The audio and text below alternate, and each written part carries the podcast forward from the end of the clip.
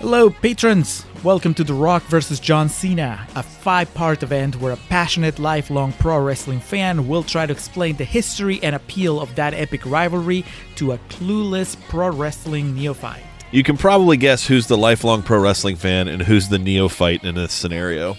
Let's get started.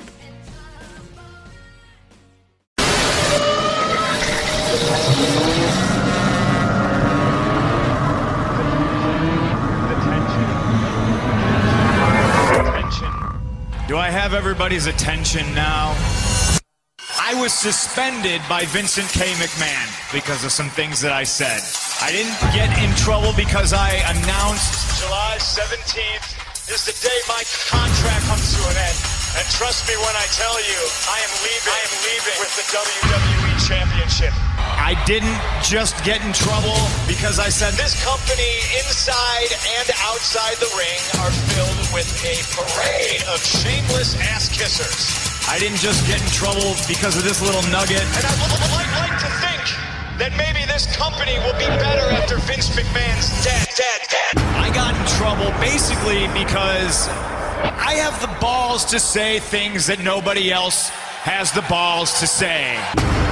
But never fear, tonight, not only am I reinstated, CM Punk's reinstated, you've got your match. Vince McMahon desperately wants to sign me to a very long term, very lucrative contract with World Wrestling Entertainment.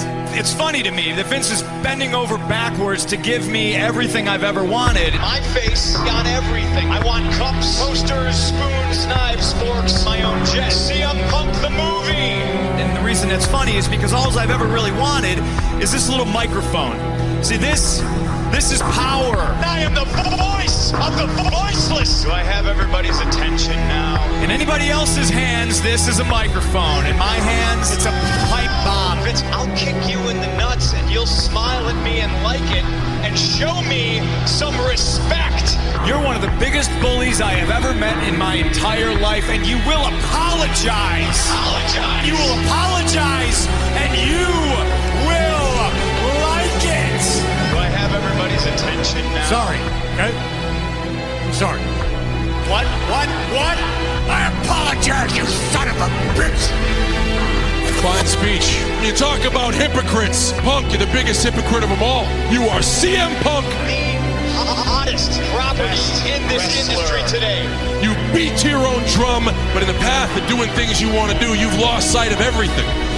I've lost sight. You are the one that's lost sight. That's lost sight. I am the underdog, and what you are is what you hate. You're the 10-time WWE champion. You're the man. Ladies and gentlemen, the champ is here. you, like the Red Sox, are no longer the underdog. You're a dynasty. You are what you hate. You have become the New York Yankees. Do I have everybody's attention now? Sunday night, say goodbye to the WWE title. Say goodbye to John Cena. And say goodbye to CM Punk. CM Punk walks out with his championship. Do I have everybody's attention now? Julio, you gave me fortune. You gave me fame. You gave me power in your own God's name. I'm every person you need to be. Oh, I'm the cult of personality. Oh, You knew that's where it was going. I had to, I let off with the cult of personality last time. So yeah, but it's it's been a while. I don't have the song playing right now, so this is I see. I'm listening to this uh before post production, so coming in cold. that was a song on Guitar Hero, right? One of the first. Oh ones? yeah, yeah, yeah, yeah. kill it. But you know, it sounds different when your co-host is just reciting it as poetry. Yeah, fucking slam poetry of uh, Living Colour here. Well, hello. I'm Alex. The sultry Peruvian sounds you hear on the other side of this is Julio. We are the Contrarians. Uh, we are firmly ensconced. We're actually dead center. We're coming to you in the middle. Part three of our five part mini series. Uh, it's a retrospective, a 10 year retrospective on The Rock versus John Cena once in a lifetime. Of course, the biggest, most money making match in professional wrestling history that took place at uh, WrestleMania 28, Miami, Florida, April 1st, 2012. The first two episodes have been Patreon exclusives. We're bringing this one to you for free. So if this is your first time listening to Contrarians for any reason, much appreciated. Welcome. You can catch parts one and two on our Patreon page, which we'll uh, get to and plug properly here shortly. From the the jump, uh, I wanted to be sure we did one of these episodes for free, and uh, the thought was we were going to do the first one initially, and then the rest would be Patreon um, exclusives. But I felt one dead center is good uh, to kind of give people a taste of what they can expect, both in the first half and the second half. And then also, I felt uh, the subject matter here was good for you know maybe enticing new listeners or giving people kind of an idea of what exactly it is we're doing here, uh, but also varying outside of the fucking title of what we're doing. This isn't about The Rock or John Cena. This is about CM Punk. This is about a man who, honestly, when you reflect upon 10 years later, the rivalry of The Rock and John Cena leading into WrestleMania 28 and the, the fallout, the aftermath of that, you can't tell the story without talking about CM Punk. And if you're doing it truthfully, you can't tell the story without almost making CM Punk the third character in this. Uh, he he played a very very big part in um, what happened in the build up. He played a very big part in carrying the WWE into WrestleMania 28, and then uh, when we uh, eventually get to Part Five, the Fallout. Oh, there's a lot that CM Punk had to do with the fallout of WrestleMania 28. So, Julio, you are here once again, joining me uh, as you've uh, indulged me, dipping our toes into the world of wrestling. But still, I've made sure to uh, parallel that with the respective film careers of um, our participants here. So, so far, we've covered what have we covered? We've done the rundown, the Marine, uh, the reunion, Fast Five, and uh, here a little bit later today, we're going to be discussing "Girl on the Third Floor." So we I love have, how that's that's that's your way of throwing me a bone, as if I'm watching these masterpieces of cinema.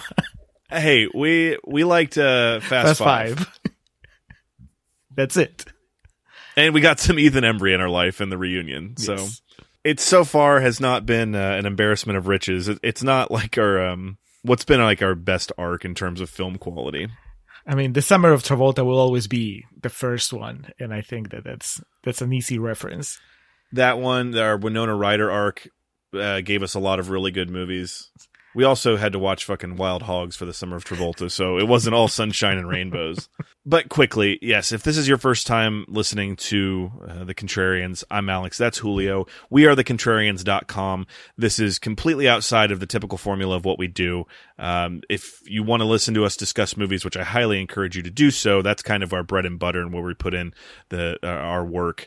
Um, head over to wearethecontrarians.com. You can find the Contrarians on any of your, uh, are they called podcatcher services? That's what the kids call them these days. Okay. Uh, we're on Twitter at Contrarian Prime, where you can find parts one and two of our mini series here on The Rock versus John Cena, the 10 year retrospective. It's patreon.com slash contrarian prime. We have $1, $3, $5, and $10 tiers. The $1 tier will get you access to all the material pertaining to The Rock and John Cena, uh, including some alternate commentary tracks we did on some of their matches, as well as a full retrospective on WWE films, which was eye opening in no good way. Um, so going over to our Patreon. Like I said, the $1 subscription will get you access to all this good stuff. Uh, and then check out our higher tiers if there's more, um, if you like what you hear and you want some more of it. And if you have any questions uh, and don't feel like reaching out to us on Twitter, you can always reach us at wearethecontrarians at gmail.com. So, with all that out of the way, what has brought us up to date thus far, The Rock returned to the world of professional wrestling in 2011 uh, to be the guest host of WrestleMania 27. Cross paths with that dastardly John Cena. They just couldn't contain the ferocity and just raw primal aggression they had. They were just clashing forces in every sense of the expression. And The Rock has challenged John Cena to a match in the main event of WrestleMania 28. On our last episode, we recounted the build, the year that was 2011, from the perspective of The Rock and John Cena, trash talk, the crosswords they had along the way, as well as discussing uh, their tag match from the 2011 Survivor Series, subtitled um, Never Before, Never Again. That's what it was called, the, the tagline of that. So we're going to restart the year of 2011 here for part three because, like we said, today's subject is one Phil Brooks, as he's introduced in the the movie we'll be getting to here shortly. Uh, CM Punk, a main player in the world of professional wrestling to this day. Uh, Julio, when I was probably 15, 2003 or four, when uh, my family first got high speed internet, that as I'm sure you can attest to, that has nothing to do with being a wrestling fan, but that's like a game changer. When you have high speed internet, you know, Roadrunner was the service we got at the time. It just opens up a whole new world of like music downloads, emulators, all this shit. And one of the biggest things that it opened up for myself as a wrestling fan was just you know Kazaa and getting to download these Japanese matches, you know, with fucking Hayabusa, uh, you know, all the names you regularly hear in terms of like internet fandom, Onita, Liger, uh, and so there was that side of it, and there was also just the ability to kind of just browse that wasn't there before. Dial up was like you just need to know where you're going and get it done. Especially as like a 14 year old boy, you need to know where you can go to get those pictures to pop up the quickest. Before your, your, mom uh, picks up the phone and disconnects yes, you. Exactly. Nothing worse than like the the nude is about to render and clarify, and then someone you get booted off your connection. It's the worst. But so the Ethernet was connected, and I had the ability to browse the internet in a way I hadn't before, and that led me to many different forums about wrestling, wrestling fans, and I'm not being hyperbolic or really trying to be over dramatic, but getting into that world changed my life as a wrestling fan and just kind of forever learning that there was something beyond WWF, WCW, ECW. The only real independent I knew at that time uh, was defunct by then. It was called XPW. And that's because they came on like a public access network where I lived in Ohio at like two in the morning on Saturdays. So I just didn't really have that much knowledge of wrestling outside of the, you know, the mainstream, as they say. So getting into these forums, it was like, what in the fuck and you know everyone's got like these avatar pictures and signatures of these guys that you you've never seen before. And it was it was like seeing new colors I had never seen. And there were three people that on these forums everyone was talking about. Uh, it was Sick Nick Mondo who by 2003 early 2004 had already retired but he was like this deathmatch legend um, who you know you find clips of he took like there's a clip of him where he took a weed whacker to the stomach in a match and that you know that kind of blows your mind as a 15 year old uh, there was jack evans who was this kid from i'm pretty sure he's canadian uh, or from washington state. Anyway had like a, a, a kind of white rapper gimmick but and he was this small dude. So i remember like when i saw pictures of him like what the fuck? But when I was finally able to get like highlight videos of his his athletic ability and the shit he could do was just unlike anything I had ever seen before to the point where it just kind of rejected everything I had learned about wrestling up until then. And it was just kind of this thing of like, no, I, I can't handle this. And then third was CM Punk. Uh, everyone wanted you to know who CM Punk was. Any wrestling fan worth their weight in fucking internet cred wanted you to know who CM Punk was almost positive the first video I saw of him was one of his most legendary promos that he cut on Raven. Um, he's a bloody mess, and just he cuts this promo about how Raven he's born of your poison poison society, and he'll become a monster to fight the monsters of the world. Nothing stops me.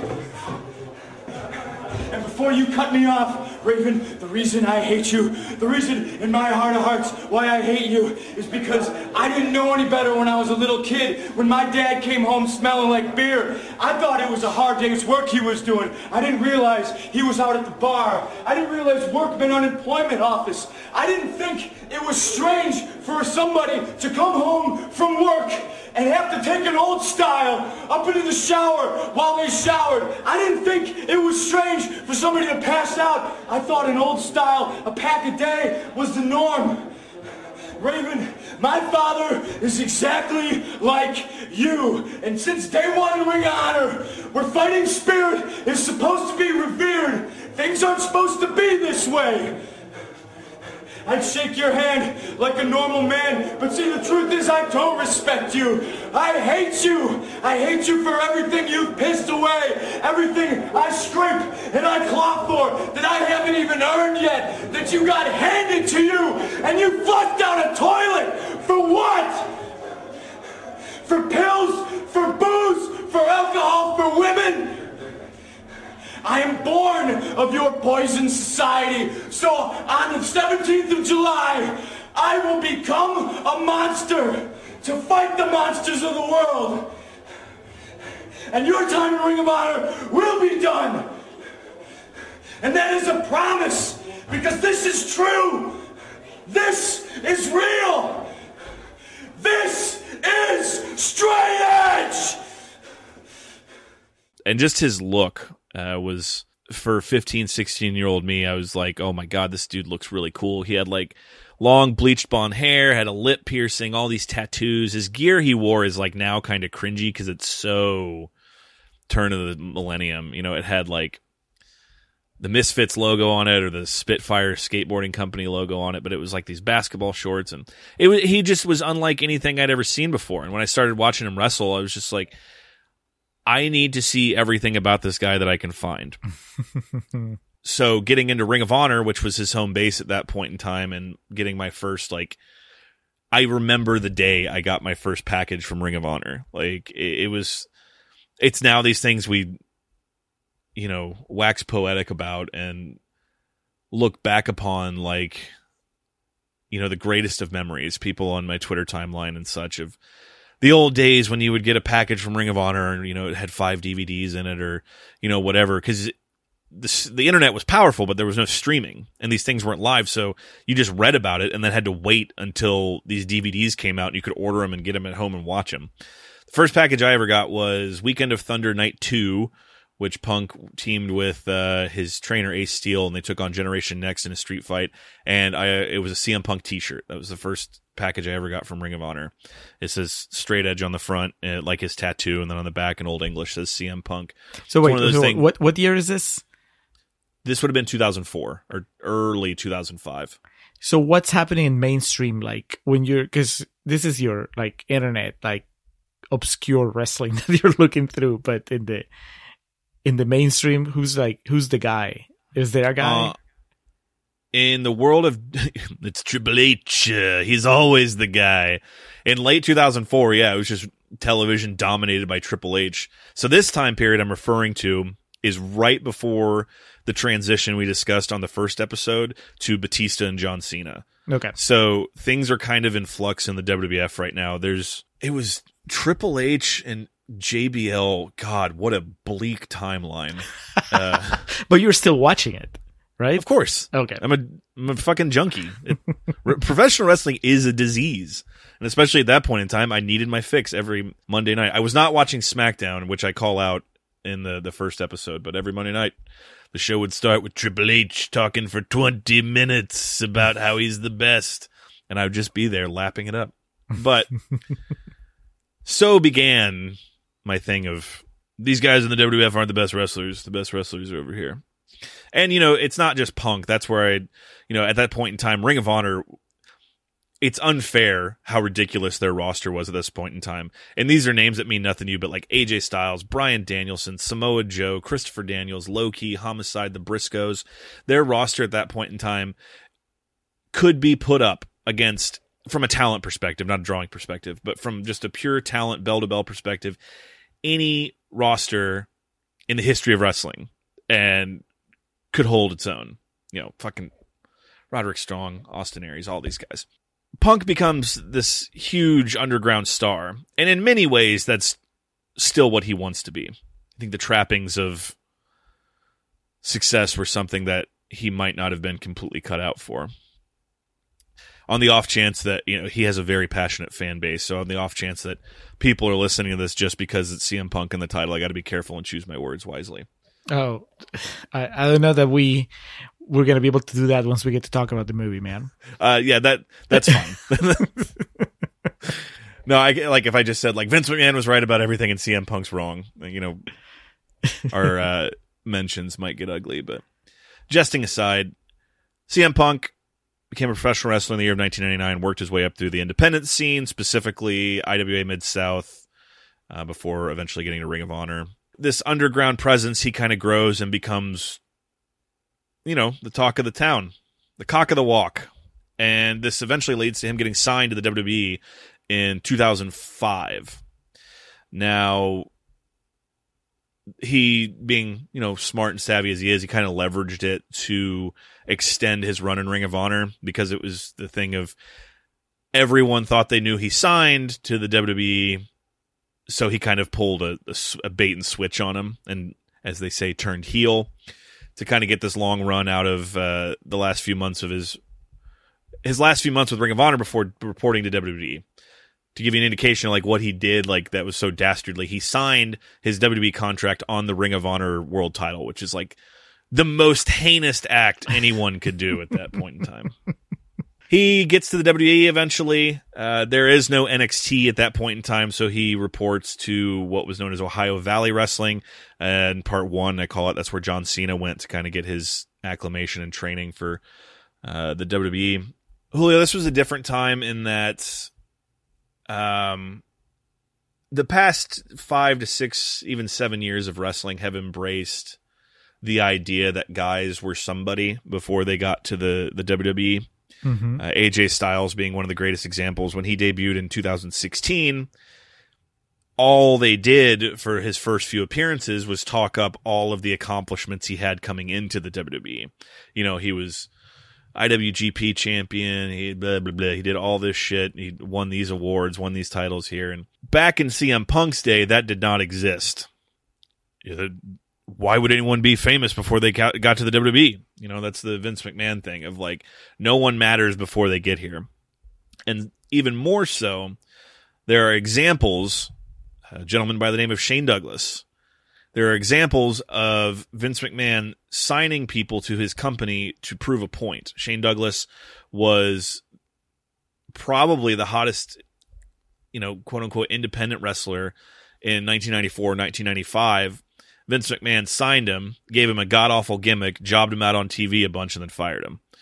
Basically, just to show, you know, the expression he, he's.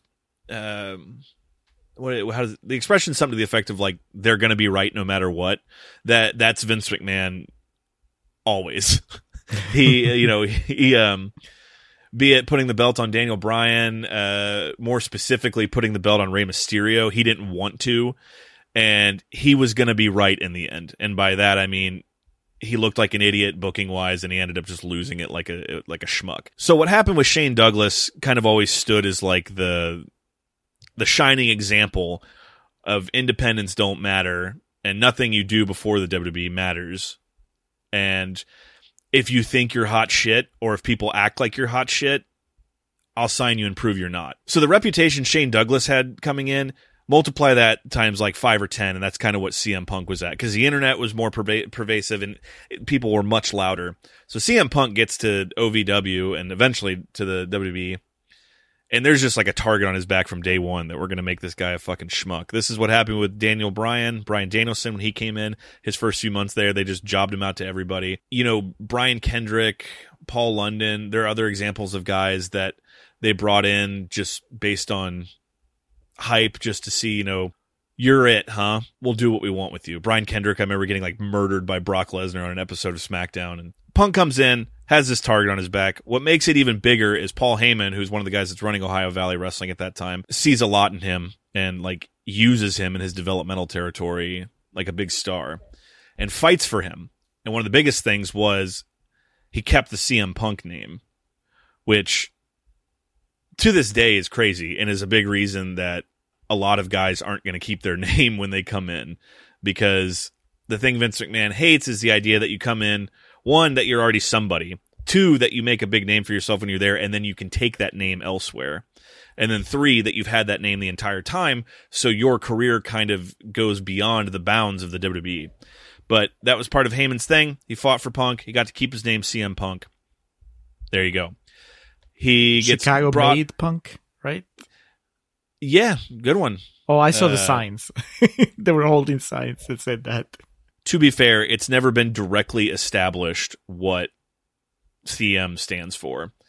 Uh, Oh, is, He- this is all fan theories. It's not canon. exactly. It's the end of the Dark Knight Rises. Uh, I remember in the old forum days being a noob and be like, well, what does CM stand for? And someone explained that the belief is that it was Chick Magnet when it started because he was like 17 or 18 when he started wrestling. And so that probably would sound cool at that time. But I know he's said it means other things like Cookie Monster or um, Charles Montgomery, a la Mr. Burns, Charles Manson. So it's the the Joker origin story. It it changes depending on the day, uh, but Chicago made is one of the the more followed theories. He gets called up to what was then known as ECW. It was uh, basically what NXT is today. Paul Heyman's running it. Heyman wants to use Punk as a big player. Starts going well. Paul Heyman has a falling out with Vince McMahon, specifically Stephanie McMahon. So Punk kind of doesn't fade into obscurity, but it's kind of left there to figure things out himself. Eventually begins working on, I believe Raw was the show he landed on, but the first few years in the WWE are kind of bumpy, and people are wondering, you know, when's the the, the other shoe going to drop with him? Because a lot of people expected it to be that Shane Douglas thing of they're going to come in and make him stupid and make him look dumb and deplete his value and then send him back to Ring of Honor or whatnot. Um, but that wasn't the case. One, his physical presence and charisma and his ability to get people engaged in his matches is extremely strong. And then two, I mean, what he's known for is his interviews and his ability to talk. I think they leaned too hard into his straight edge character. So Julio, that tattoo, that half circle across his stomach says straight edge. Mhm. Uh, I chortled in watching Girl on the Third Floor because there's scenes where he's like drinking beer and he's loudly straight edge, does not drink or smoke. And that was when I first started watching him back in high school. That was his thing of he was a heel who proclaimed, you know, he was a straight edge and we were all weak for needing beer or cigarettes or weed or, you know, what have you. And straight edge means I'm better than you was his catchphrase. And then when he got to the WWE, they started him with that, but he was like a good guy. He was like, I don't drink, I don't smoke, I'm better than that. I think his thing was my addiction is competition. It was just it was like the most Vince McMahon interpretation of that gimmick possible. It was it was tremendous. Don't let these tattoos fool you. I'm straight edge. I'm a man of great discipline. I don't drink. I don't smoke. I don't do drugs. My addiction is wrestling. My obsession is competition. Discipline. My name is C.M. Punk. But this is it is just a gimmick, or is that was he straight edge? No, yeah, he's he's definitely straight edge. Really? Yeah. It's one of the top things people like say about him and you watch a bunch of interviews with different people, shoot interviews as they call them, be like, is that a work or is he really straight edge? Like, no, that's that's really him. And according to everyone that's ever met him, that's that's his deal. You know, in the tribute to Minor Threat, the band who kind of pioneered that idea and movement. You know, if you're straight edge though, you get to call it out all the time and make sure people know you think you're better than they are. So that's that's definitely something that fits the the personality that I've come to know of CM Punk. He wins a couple titles here and there and becomes a staple of the show. He goes through these different iterations and it wasn't really until he lost his hair that I remember really paying attention. Again, his first few years were when I was in college, which is like the most out of the loop I've been with WWE since I was like fucking seven. Uh, cause I just didn't watch it when I was in college. I would watch like a couple pay per views a year, but I just did not keep up with it. But I remember when I started to kind of get back into it when college was over was when he lost his hair. He was in a hair versus hair match and got his head shaved. And that's kind of where things started to turn the corner for him in terms of them presenting him kind of higher up the card. He became the leader of a group called the Nexus, and that's what kind of brings us into 2011. He starts the year as the leader of this heel faction, you know, kind of just your typical sinister bad guy. He has all these dudes do his dirty, dirty work for him, so he never really has to get his hands dirty. Uh, he goes into WrestleMania 27, the event that John Cena and The Miz very unlikely main evented, and he has a match with Randy Orton that was probably the second best match on the card or first best, depending on who you talk to. Has a rematch with Randy Orton the next month, and then just kind of wonders about the card for uh, about a month or so. All the while, it's kind of percolating behind the scenes and on the internet uh, that his contract is coming up and he hasn't renewed yet. And so that's the type of thing of like speculation begins. You know, Dave Meltzer's covering it day and night, breaking breaking into your uh, news programs whenever necessary of a, an update. And so they kind of turn that into a storyline of CM Punk becomes the number one contender to face John Cena for the WWE Championship at Money in the Bank in Chicago, Illinois. And he lets known that on July 17th, which, based on everything I've ever researched, that was the legitimate day that his contract expired. So it was just the kind of thing that works out perfectly. Uh, so about a month out before, they turn it into a storyline that, hey, my contract's coming up and I'm leaving here and I'm going to take the belt with me after I beat John Cena, yada, yada, yada. And this entire time, again, this is based on everything I've ever read and, you know, podcasts I've listened to and the research I've done. He legitimately did not resign until the 11th hour. So the build to this was all kind of real. And it didn't get too much more real than on the June 27th, 2011 installment of Monday Night Raw, where CM Punk delivered what is now known as the pipe bomb promo. And I don't know of many more important promos that have happened since then. Or, is this you know, his, is this the one I watched? The where he's sitting at the head of the stage, he comes in and attacks John Cena, and then goes up and sits down and vents his frustrations. Yeah, when he says, "Oh, I'm breaking the fourth wall." Yeah, yeah. For some reason, I knew that would be one of the things that you popped for. to give you an idea of how historical it is, if you Google CM Punk pipe bomb, uh, it pops up like the date at the top of it in like bold uh, font, like fucking like it's D Day or something. Like if like if you Google D Day date, it would do the same thing. It has the date bolded at the top with two pictures of it. It was on June 27, 2011, when CM Punk delivered one of the most memorable promos in the history of World Wrestling Entertainment. It has come to be known as the Pipe Bomb promo. And while he did many other great promos in his career, that's one that people will associate with him the most, which is true. CM Punk's probably done interviews and promos that I've enjoyed way more. Um, but this like made him. Julio, remember on the second episode where I referenced when The Rock challenged John Cena how my phone just absolutely blew up? Mm-hmm. Uh, this was another one of those instances of I was at work at Cinemark threading prints, and then like my phone just started going fucking nuts, and I was like, "What the hell?" And it, everyone's like, "You gotta, you gotta see what Punk said on Raw," and so it caused quite a stir. And you know, it had been a while since I actually watched that whole segment before we did this. I have my issues with CM Punk uh, that we'll get to eventually, but it's one of the biggest moments of the past 20 years in wrestling. And it was all from a place of he had had frustrations with Vince and writers wanting to script his promos every week.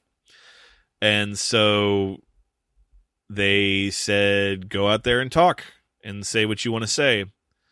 And eventually, you know, we'll cut you off and then the show will end. And rewatching it, that was the thing of like,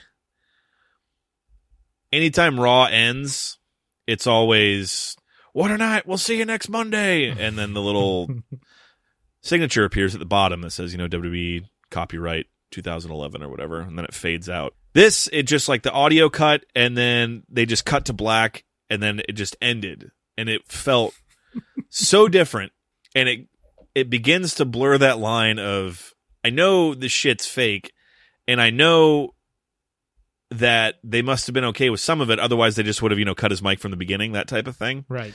But he said things he wasn't supposed to say. And then for like fans like myself, like the hardcore, you know, internet fans, as they call them, just those things he said that, you know, all these feelings that we have and all these words and names that he was saying that were like, you're not supposed to say that. It was just like fucking catnip for us, man. You have been learning on the job since we started this about wrestling and its universe and whatnot. I don't expect that you would enjoy this as much as the smiling John Cena owning the rock on mic- the microphone, but Just your initial thoughts here on CM Punk's uh, legendary pipe bomb promo. Well, the the main thought that just carried me through the entire thing was in I don't want to jumble our timeline too much, but my main thought was like where was this guy when I was watching Girl on the Third Floor? Because he was captivating. I and I didn't have like any of the backstory. It was uh uh even dude because you gave me you know the the timestamps and the first timestamp that you gave me for for this moment it actually it was off. I don't know if it was like my my streaming or what but so when i went to like the point where you told me to start it literally started the the the speech. Like so i didn't even watch the match. And i mm-hmm. it, and i was like what the fuck's going on and then at some point I realized I was like, there's no way that this is how it's supposed to start. Like, you know, I, this is like the end of it. So then I went back and I watched the match and then I, and then I got to speech again. And this time I finished it, but it was very, you know, it was captivating. And I did, I shared that kind of thing that you were talking about. We are like, I know this is planned. It has to be planned, but it feels very real. so mm-hmm. it is uh, the high point of my CM Punk experience. Which is very limited, obviously. I don't Yeah. You know, it's just a couple of things that you made me watch. Yeah, and that's that's it. It was when that happened, it was just kind of like, what the fuck is going on? So yeah, Julio, I have the transcript here, and I figure I'd just go through it and break down some of my favorite parts of it. John Cena, while you lay there, hopefully as uncomfortable as you possibly can be, I want you to listen to me. I want you to digest this before I leave in three weeks with your WWE Championship. I have a lot of things I want to get off my chest. I don't hate you, John. I don't even dislike you. I do like you. I like you a hell of a lot more than I like most of the people in the back. I hate this idea that you're the best because you're not. I'm the best. I'm the best in the world. There's one thing you're better at than I am, and that's kissing Vince McMahon's ass you're as good at kissing Vince McMahon's ass as Hulk Hogan was. Now Hogan was working in a different company at this point in time, so he was like persona non grata once again. Uh, and I just love the idea of fucking Hogan, how insecure he is. You know, his Google alerts going off, and C- CM Punk. You know, it's like fucking seven forty five in the morning, and he's in his hotel room, and his phone rings. It's, it's Phil. You know, he would say, "Yeah, it's Punk." Brother, what the fuck, dude? You got a problem? and you know the problem was that Terry was employed somewhere else during this because you know he would have tried to get a match out of it. He would have come in and been like, "Yeah, I heard uh, Punk's talking about me, dude." You know, and the whole thing would be he would win because that's CM Punk, John Cena, The Rock, all these guys want to act like they're master manipulators and politicians. Ain't no one ever been able to pol- out politic Hulk Hogan. Hogan would have come in and beat The Rock, John Cena, and CM Punk in the same night. That's what would have happened from that. Because he was the guy Vince could never say no to. It was just you know, you know, dude. I think it's really good if, if I would win and call it Hulk Hogan once in a lifetime, brother. I don't know if you're as good as Dwayne though he's a pretty good ass kisser. Always was and still is. And then yeah, whoops, I'm breaking the fourth wall. Parenthetically, Punk waves to the camera. Or I guess it's a stage direction actually.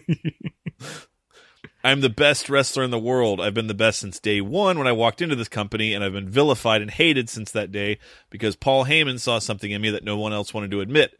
That's right, I'm a Paul Heyman guy. That one sentence gave fucking Paul Heyman a second lease on life. you better believe by the next week there were T-shirts that said I'm a Paul Heyman guy, hats, pens. I don't. I, I assume koozies. Uh, Heyman was not Plushies. active in the company. Yes, beanie babies that said Paul Heyman guy on them. yeah, this would have been 2011, and that falling out he had was 07, I want to say, maybe 06. But he was also kind of persona non grata. Because to his credit, he's like one of the only people that ever told Stephanie McMahon to go fuck herself, which he's a hero in my mind for that. But you know who else was a Paul Heyman guy? Brock Lesnar, and he split just like I'm splitting. Brock Lesnar again at this point in time. It was 2011, so he would have just lost the UFC Heavyweight Championship, uh, and he wouldn't fight again after that until the end of 2011. But eh, he was another one that like in that weird world it's so weird to think about now because brock is the focus of the show. Uh, but at that point in time he was you, you know we don't acknowledge that he existed in this company that type of thing. He uh he was the youngest champion ever in the WWF I think he was 24 when he won it. Huh. and then he left and then they had Randy Orton win it when he was 23 just so they could erase Brock's record. Like the WWE is not the E stands for petty in WWE but again like I that that more than anything else he said was like what because they I hadn't heard Brock Lesnar's name on that show in a long ass time, so that was surprising. Uh, but the biggest difference between me and Brock is that my UFC career is going to go horribly. Oh no, uh, I'm going to leave with the WWE Championship.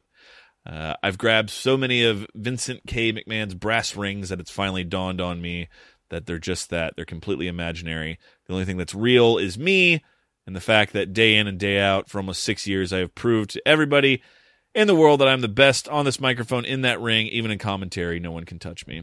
Yeah, that brass ring thing uh, is something we're still reeling from today. It's people still think it's so funny and cute to talk about Vince McMahon's brass rings. Yeah.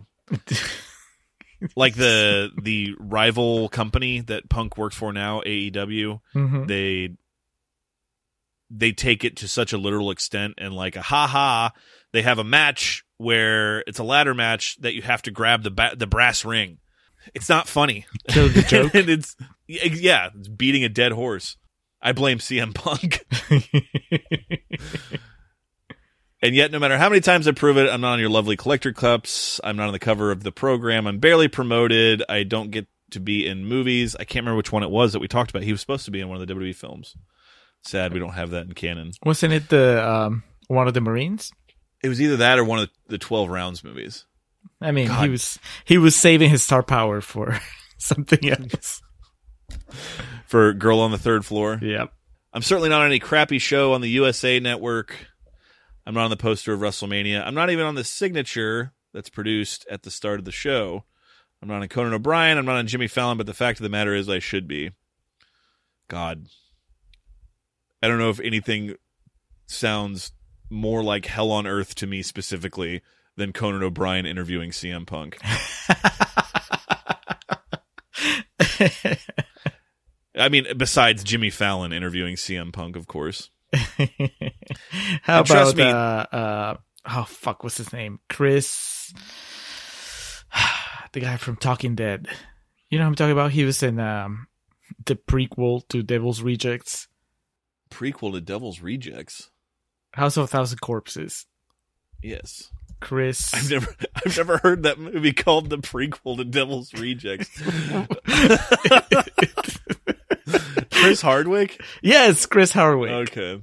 because uh, CM Punk was on a couple of Talking Deads. He might have been more than a couple, but I know that I just know him from a couple of those. Like that was before I even knew who the hell he was. I just I remember the name. You're like, who the fuck is this nerd? Well, they they seem very impressed by by his presence. It was him and uh, Shirley Well, Punk is- Community. Punk is always very impressed by his own presence, so that, that works out.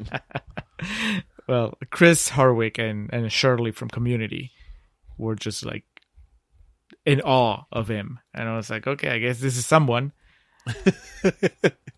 Oh, that's the pipe bomb guy. Is he gonna break the fourth wall? Uh, I'm gonna.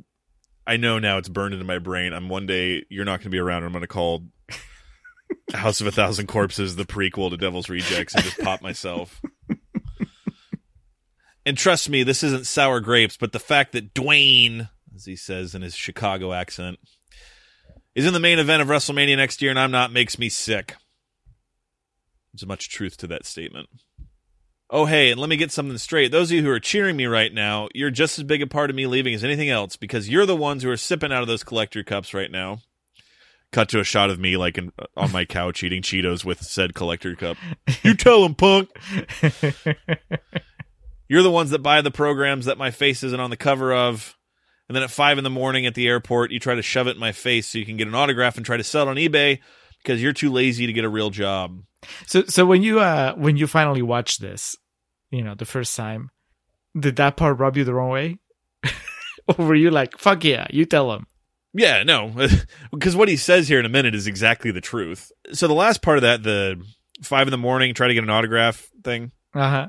I always thought that was kind of overstated.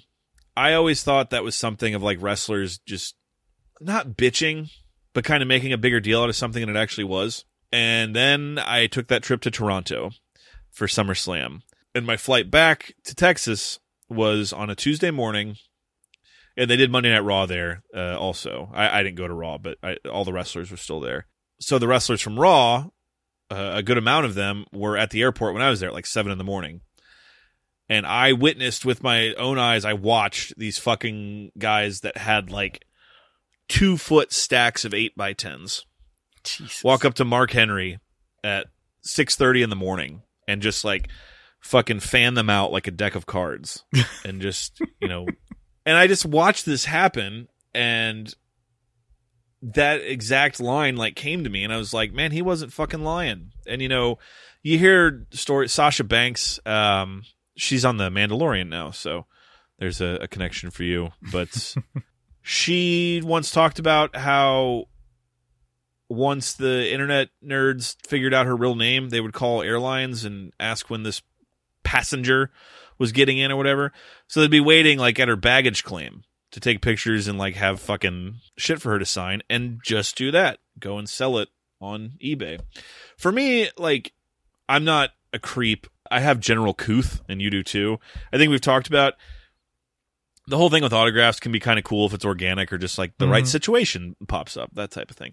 I just can't imagine the gall of someone to do that. And, you know, so in that part, I get Punk's frustration because that's a very real one. And I've heard other wrestlers like in discussion, like face to face, talk about that and about how frustrating it is. And so I can definitely see that. It's, it's a gross fan base, honestly. Um, at that same uh, airport, security was just backed up. I almost missed my flight. I was actually like fingers crossed that I was going to get stuck in Canada because it's much nicer there. But uh, I was like at the security checkpoint, and it was just like butt to gut people everywhere. And then like two stations over, you know, I'm there in a wrestling T-shirt, of course. Was uh, Shane Helms. He wrestled as Hurricane Helms, and I like noticed him, and we locked eyes at the same time, and he pointed like to his shirt and then pointed at me and gave me like a thumbs up and then like I nodded back and then we both just kind of looked around at the chaos that was security and kind of had this moment where we both looked at each other and just kind of shrugged our shoulders like what are you going to do about it man? And that is so much cooler to me than like if I had gotten Mark Henry's autograph like waiting for him. I get it man. I get it punk. Phil and then this is why CM Punk is an amazing professional wrestler. In the next line, he says, I'm leaving with the WWE Championship on July 17th. He tells you the date so you know when to watch.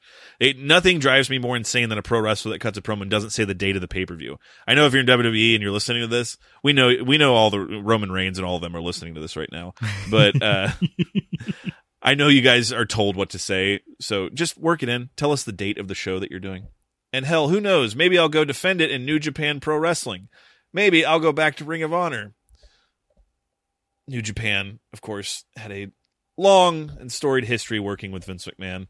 Uh, they were back on the ascent at that point in time, but they weren't at the levels they've reached over the past decade. So I assume they would have been very happy to have CM Punk come wrestle for them.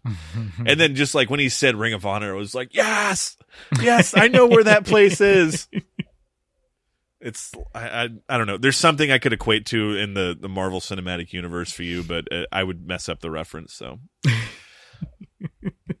try to think and about you would get annoyed. We're talking about a place. Like I don't know, the first time that you see uh, uh Asgard was too early in the story. I don't know, obscure references. No, see, everything that comes to mind is spoilers for things you haven't seen that you might someday watch. Oh so- no! yeah, I wouldn't want to ruin that for you, Alex. Stage direction. Punk looks at camera and waves. Hey, Colt Cabana, how you doing? Uh, Colt Cabana was a wrestler for Ring of Honor, CM Punk's best friend, the guy he broke into the business with, and unfortunately, someone who will come back up uh, under not the best of circumstances. He's still alive, but the the story with Punk and Colt does not go does not have a happy ending. The reason I'm leaving is you people. Because after I'm gone, you're still going to pour money into this company. I'm just a spoke on the wheel, and the wheel's going to keep turning, and I understand that. And that goes back to what you said. That's my whole thing. If the company survived after the Chris Benoit thing, CM Punk leaving and saying all this shit ain't going to change anything. And that's just we've learned we've learned what the number is. It's hit the the point of the diehards, which is there's about 2.5 million people that still watch the WWE and they will watch it no matter what happens. Their product right now is absolutely a fucking slow roasted dog's asshole and there's still these 2.5 million people that watched every week. And my fa- my favorite argument of the people that still defend the WWE is when someone like me points out, you know, like nine million people used to watch this every week. They say, "Oh, the way people watch television's changed." Yeah, that could attribute if you said like if it was like six million people watching now, but the idea that you lose seven million people just in the you know th- those are the ones streaming, but but like he calls out here, Vince has figured it out because he still makes money, even with that just baseline of fans. Vince McMahon is going to make money despite himself. This dude's product's arguably the worst it's ever been, and fucking Peacock paid him a billion dollars last year for his video library. So yeah, that's exactly correct. He's a millionaire who should be a billionaire. You know why he's not a billionaire? That is now incorrect. He is a billionaire now. because he surrounds himself with glad handed, nonsensical douchebag yes men like John Laurinaitis, who's going to tell him everything he wants to hear.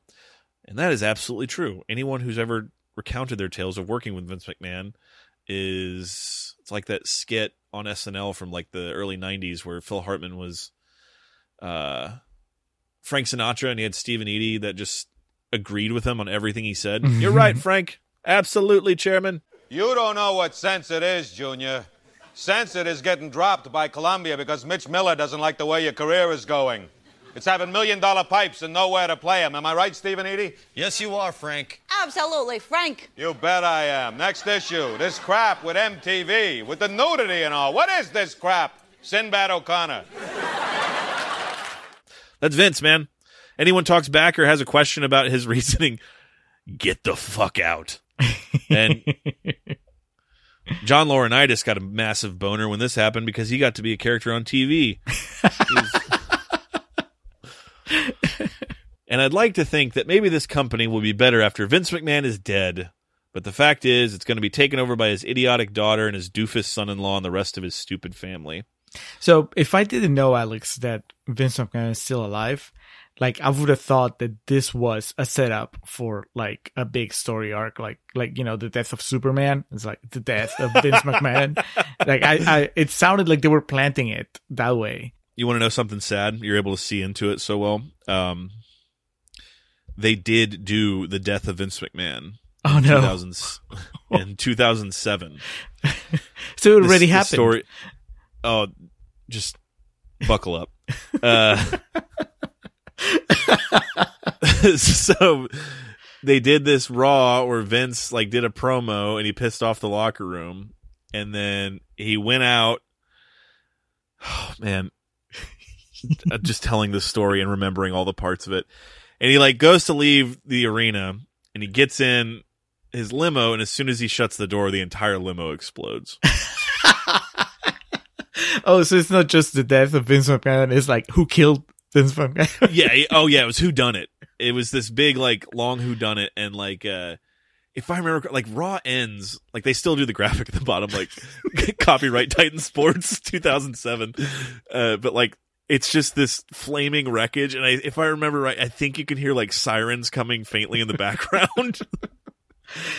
uh, and then they did this thing where they had like this candlelight vigil or some shit outside of Titan Towers in Connecticut and uh like fans came and brought like wreaths and shit and put it at the feet of the building. And are you ready for like the second worst part of this? Future president of the United States, oh my god! Donald Trump called WWE headquarters to make sure Vince wasn't actually dead. On brand. Now we get to the actual bad part of all this. we get to June 25th of 2007 and Monday Night Raw is emanating in Corpus Christi. I think it's the US Bank Arena. It's a really nice arena. It's right on the water there. And the selling point of Raw is going to be we find out who killed Vince McMahon. Was it Maggie? What's the Troy McClure? All summer long, everyone wanted to know who shot Mr. Burns, and then it turned out it was the baby. Uh-huh. so Monday Night Raw begins, and okay, who who killed Vince? We're gonna find out. We open on a shot of Vince McMahon standing in an empty arena with the microphone in his hand, saying, "Tonight, we were, uh, we were supposed to find out." He used some Vince word. I can't remember what it was. We were, we're going to find out the uh, assailant or who killed the Mr. McMahon character. However, in reality, Chris Benoit and his family were found dead today. Jesus Christ. oh my Again, god. we laugh so we don't cry. I, the the Benny thing is obviously a fucking tragedy, but that that's like that's how the storyline of Vince dying ended was Chris Benoit actually murdering his family. Wow. So we never found out who did it. The it was uh I think a lot of people said it was supposed to be Ken Kennedy, who was this guy who turned out to be a total flop, but Vince had all his money invested in him. The main takeaway from that was Vince exploding in the limo and then just uh what I regularly quote is the however, in reality. So sadly CM Punk was 4 years too late to the who killed Vince McMahon storyline, but Some prescient remarks, though, about his doofus son in law. We got like a five year run of what it would look like if Triple H ran the company and did not go well. And yeah, anytime someone badmouths Stephanie, I'm cool with it. So there you go. Uh, and then it, let me tell you a personal Vince McMahon story. We do this anti bully campaign, and then the microphone cuts off. And he screams into the camera, I've been silenced. And then, like I said, it cuts to black and it's over. The feeling around this was different. And as I discussed in part two, there was that constant throughout the year of 2011 of, man, John Cena and The Rock are going to be in the main event of WrestleMania. And then this thing comes along and it's just like, holy shit, what's going on? At no point in time did I think this was going to affect the main event of WrestleMania. I, I thought it was still mm-hmm. going to be Cena and The Rock. But, you know, Punk comes along and John Cena is incredible in this match. And this match wouldn't have worked the same if John Cena was not in it. CM Punk carried this entire storyline and this event on his shoulders. If I ever spoke to him, I would want him to affirm to me that he is very proud of what he accomplished with this. He has a very, very deep bitterness towards the WWE that we're going to explore and delve into exactly why in part five. But just for the purposes of this, this the success that was the 2011 Money in the Bank is something no one can take away from CM Punk, and something I hope he is very proud of, um, because he created this whole thing on his own, and we come into this, and it's like the hottest ticket in the wrestling world. Everyone's talking about it. No one knows what's going to happen. Uh, personal story. On the day of this pay per view, uh, wrestling promotion in Austin called ACW Anarchy Championship Wrestling was running downtown, and a gentleman by the name of Chris Hero, who's one of my all time favorite wrestlers, was on the card. And so myself, uh, friend of the podcast, Reed Lansford, and my buddy John were like, all right, we'll go to this show, we'll watch Hero's match, and then we'll come back and catch the, the show. Um, because basically ACW was a very fucking weird company, the way they booked their shows. And it was usually always whoever the biggest name was wrestled like third or fourth. Hmm. So we go, like Del Preston and Wayne's World 2. So we go, and it's closed. So we go to this show, we get there, we buy our tickets, we get in, the ring's not there. The ring truck got lost or something. And so all the wrestlers are there, and there's no ring. Should have just seen the omen at that point and turned around and left. and and so I keep assuring Reed because Reed like didn't really want to be there. He just wanted to watch CM Punk, and so me and John are like it's it's good. It's gonna be good. You know, we'll just get some drinks and we'll be out of here before too long. It's like fucking eleven thirty, and we're There's a picture- It's too late to back out. There- the way exactly because like Darren, the guy who books the company, threw me a fucking curveball and had hero main event, and so and his shows were so long. There's a picture I need to find sometime from that show, like around 11, where Reed just looks absolutely miserable. like he, he he looks so angry and resentful, and just would you know put a toothpick in my eye if he could. But there's a happy ending to it. Uh, not the Chris Hero match because he lost. Anyway, so we get in the car, we just fucking speed back, and it's like, wh- what are we gonna do? We know the show is already over, uh, but we all turned our phones off, so we didn't have any spoilers. So we get back, and I hop on my computer, and I find some stream uh, that's showing the replay, and like, I mean, we turn it on, it's in maybe the middle of the match right before it. So, you know, we got like 10 minutes before Punk starts. So it's basically, we missed the rest of the show. It just goes right into that. And so we watched the match, but it was, God, in my adult life, there's not been many matches that I've reacted to like this, uh, and, and not being live for, like just watching at home. Like it, wrestling felt real again. Wrestling, it felt like I was a kid and I wanted my guy to win, and I didn't know what was going to happen because I really didn't. Well, who was your guy though? Punk, like g- coming into this, like I told you, because you know, Cena was. I had not come around on Cena yet. This was part of like the the renaissance of understanding that John Cena is one of the greatest professional wrestlers that's ever lived. Was this match because you know you you need a dancing partner, and not Right, everyone can. So um, So at this point, you're also like, you're still in awe of uh of Punk. Like your Yeah. disenchantment doesn't come till much later. Correct. Okay. The bloom was still firmly attached to the rose. so we go to July 17th. Thank you, Punk, for reminding me of the date. Uh, 2011. The Allstate Arena in Rosemont, Illinois, formerly known as the Rosemont Horizon, uh, also a stop along the way in our last episode with, uh, with The Rock and John Cena's confrontations. Reported attendance of 14,815 and the event drew a buy rate of just shy of 200,000 pay-per-view purchases, which was an almost 20% increase from the previous year. So what Punk did and what the WWE did to build this certainly worked. And then the next year the buy rate went back down. this event is not just the main event, and for the intents and purposes of what we're doing here, we're going to talk about CM Punk and John Cena. But this event in its entirety is recognized as like one of the all-time great events. The opener actually saw Daniel Bryan win the SmackDown Money in the Bank uh, briefcase. Uh, Daniel Bryan is someone who's going to come back up in our next episode as he plays a kind of uh, bit part in the the story around WrestleMania 28 in a really unexpected way. Uh, but Daniel Bryan won the SmackDown Money in the Bank briefcase. Kelly Kelly defended her Divas Championship against Brie Bella. Mark Henry defeated the Big Show. Alberto Del Rio won the Raw Money in the Bank briefcase. Christian defeated Randy Orton. And then coming into the main event here. Uh, the crowd the entire night was really hot, but they were consistently chanting for CM Punk. The Mark Henry Big Show match, they did some angle afterwards where like, I think Mark Henry broke Big Show's leg, you know, quote unquote, and Big Show's there like screaming, like, "Ah!" like trying to get sympathy, and the crowd just starts a deafening CM Punk chant, like knowing that he's not going to come out, but just like we're here to show our support.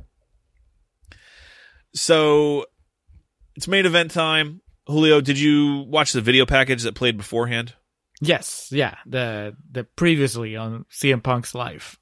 yeah. Do I have everybody's attention now? Yeah. Now? Now? Yeah. I, I kind of just wanted you to see that. There's we'll watch the one that plays before the Rock and Cena uh, on the next episode. Till we'll discuss that. But as you can see by this, the people they have that put these together are so skilled that it's just like you can literally come into it with no context and then understand why they're fighting immediately. Yeah. Yeah. And for your sake, uh, one of the main reasons I wanted you to check this out was uh, to anyone that's listened to our Rock Triple H Backlash 2000 commentary track knows Julio is a big fan of physical comedian Vince McMahon, and boy is he on fire in this video package. it's amazing. I I think I told you right before we started recording the different haircut threw me. I mean, it's clearly him, but I mean, this can't be. This is not much.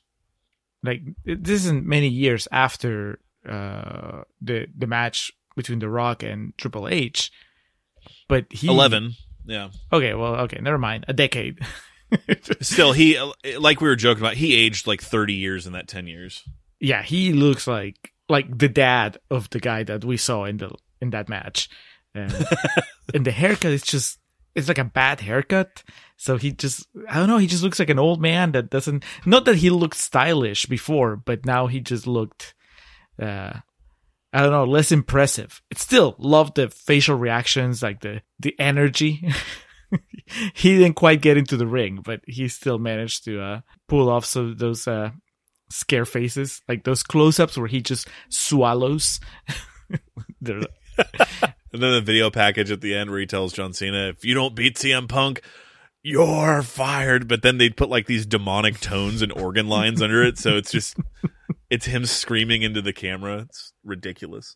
CM Punk comes out to greet his disciples, his, the masses, and his entrance here, man, Julio. I know your experience with wrestling is limited to what we've done here, and you know maybe some video games from when you were younger. This this is like a defining moment in the history of pro wrestling is CM Punk's entrance here.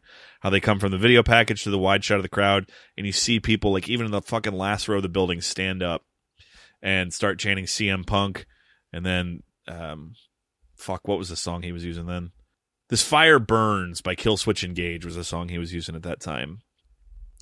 Music hits, the extremely rare happening in wrestling where the crowd reaction and energy is so heavy that the the boom cam, the shot starts shaking. Mhm. That's like I and I mean rare. Like I can only count on one hand the amount of times I've seen that.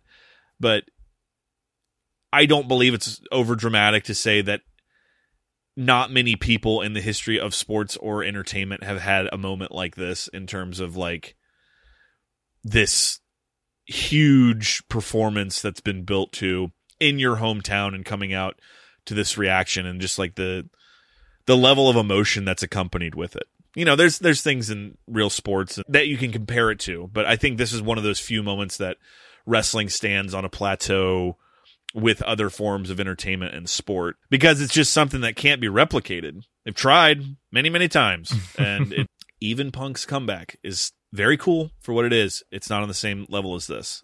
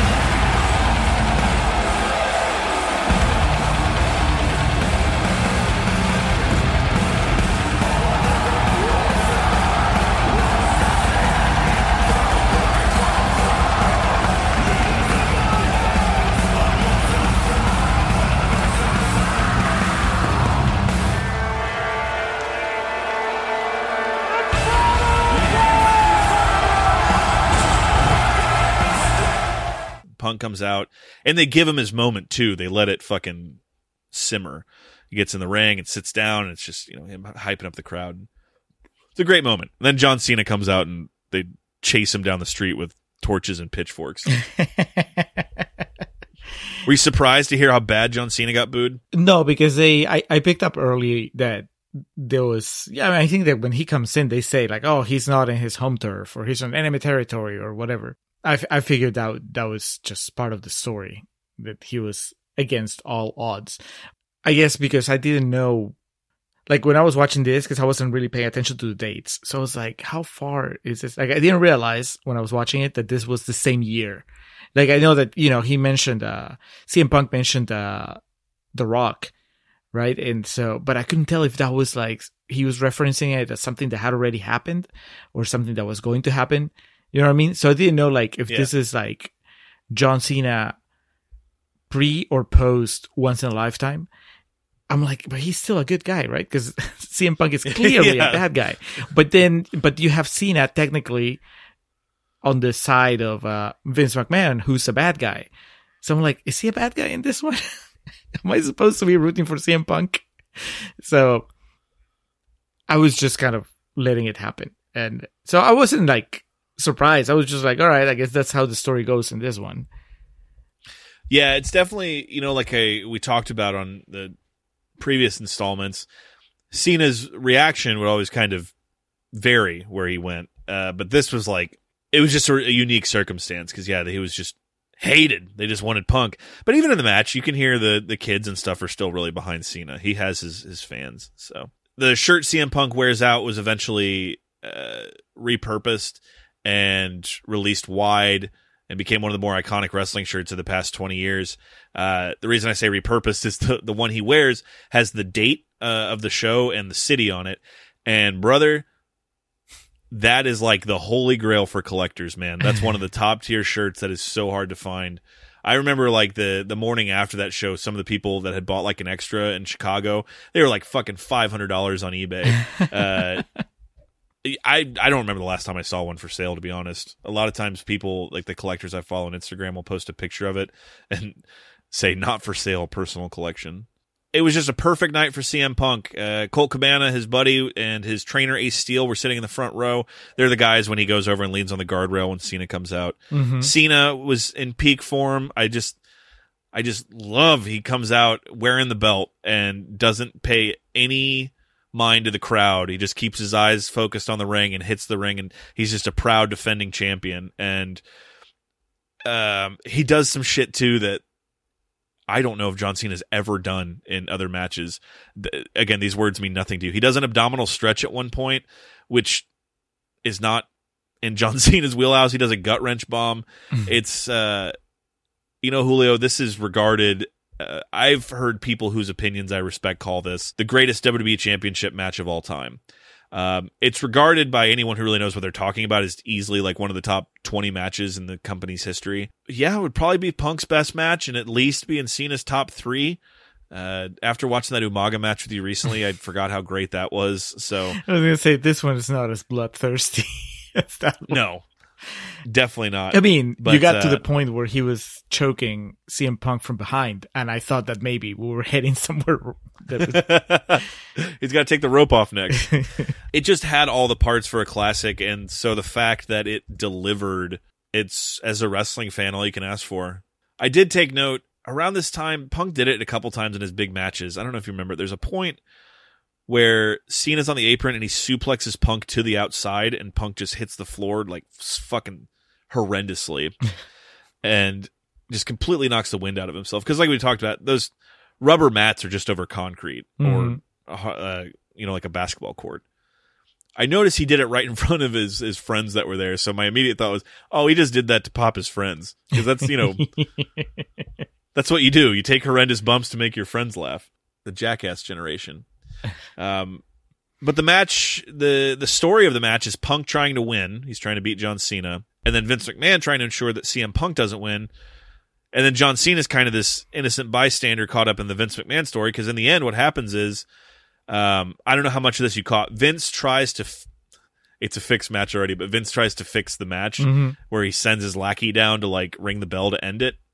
Uh, and Cena cuts him off because Cena is a proud fighting champion. He says, you know, this is my fight, not yours. I'm going to win it. hmm The moment he puts his guard down is when he gets hit with the dreaded GTS, the go to sleep, and gets pinned for the one, two, and three. And the crowd reaction in Chicago was just like the crowd reaction inside my house with the myself, Reed, and John watching, just jumping up and down, losing our shit. Different. This match is definitely different than anything we've watched for this so far.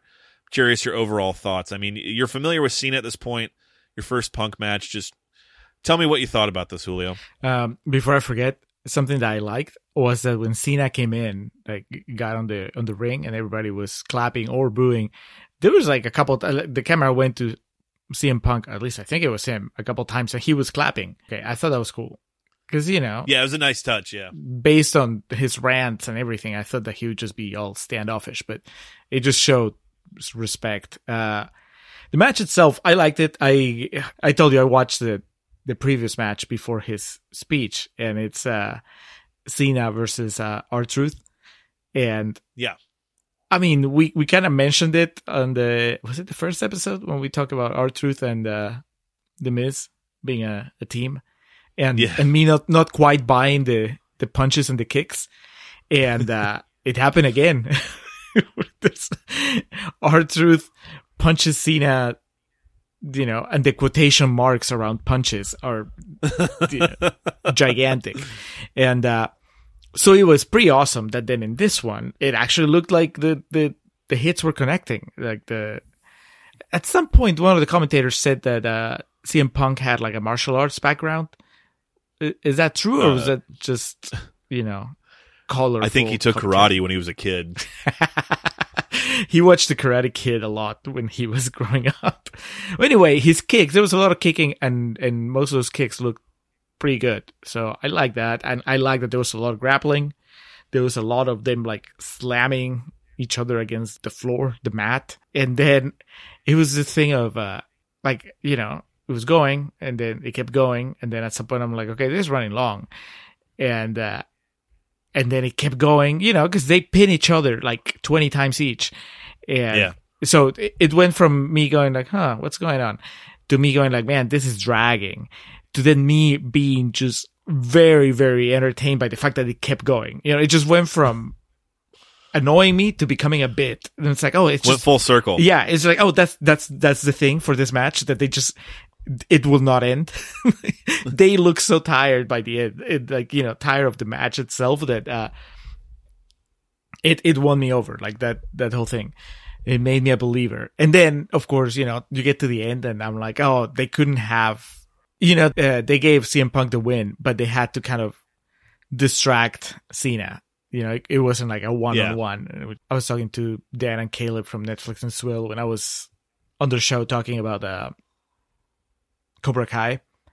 And, Uh-huh. and, you know, how like, you know, every season there's a tournament and it's stuff like that where, you know, win or lose, there's always a, some plot development that you can point to and go like, well, if this hadn't happened, then that other person would have won instead of lost. So really, we don't really know who the who the real winner is. And uh, and Dan pointed out that I should tell you to watch Cobra Kai at least the tournament episodes because you will recognize the parallels with wrestling.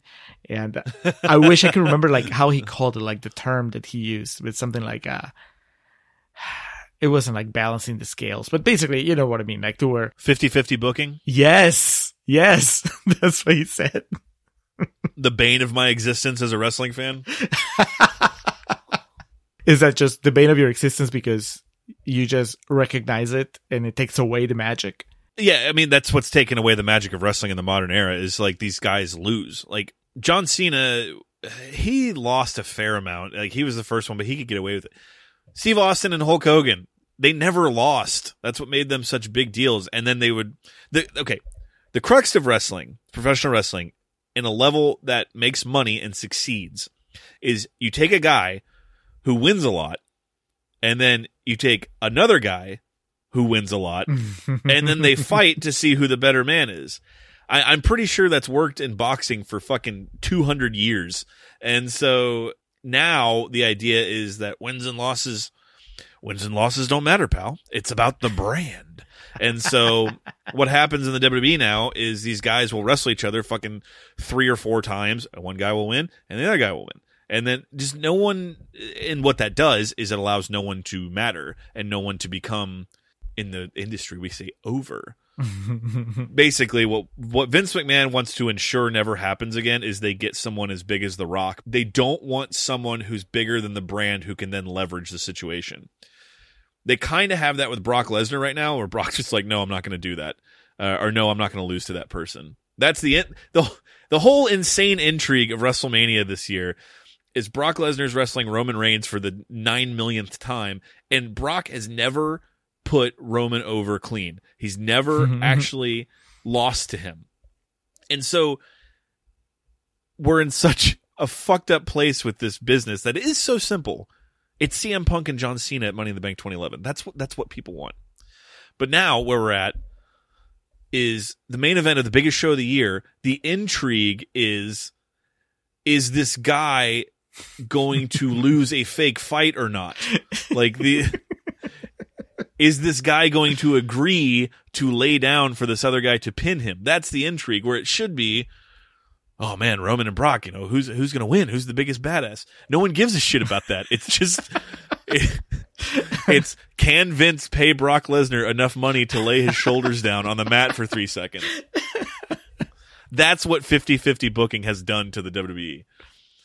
So, Dan, I appreciate the call out uh, to the fault of it all. Anyway, Julio, I, what do you what do you think of Vince grabbing the headset afterwards and cut that music, cut it, cut it? Loved it.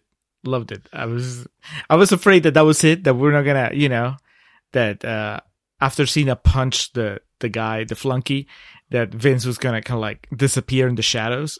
But no, he just stuck around till the very end.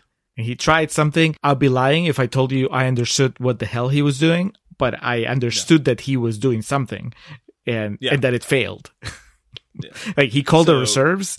He called like a guy that had won a match earlier in the night There you go. and and So, the yeah. price the price so that guy okay this is gonna sound ridiculous but that's this is what i understood so this guy won a match earlier in the night and doing great. being the being the winner of that match gave him the special power the ability to come into any match at any point and challenge the person that's Oh on, in the ring See, you get. I love that you preface it with like it's probably ridiculous and dumbfounded, but this is what I took away, and it's exactly what it was. and then they Yeah. and, and then he wasted his superpower because CM Punk like laid him down and like what with one kick, one kick or like I don't remember what he does but he like knocks him down really quickly it's when you waste your V trigger on uh, Street Fighter, like you you have it stored up, and then your special doesn't. Or uh, Mortal Kombat, you know, when you double click the the bumpers, Yeah, yeah, and yeah, you had the the combo. Yeah, yeah uh, yeah. So he won the. I I could not have explained it any better myself, Julio, but he. He won the Money in the Bank briefcase, which means yes, at any point in time you can cash in for a, a, a title shot. And he comes out and Punk outsmarted him, and Punk grabs the belt. And I'm not sure there's been too many more memorable shots in wrestling since then of Punk blowing a kiss goodbye to Vince McMahon.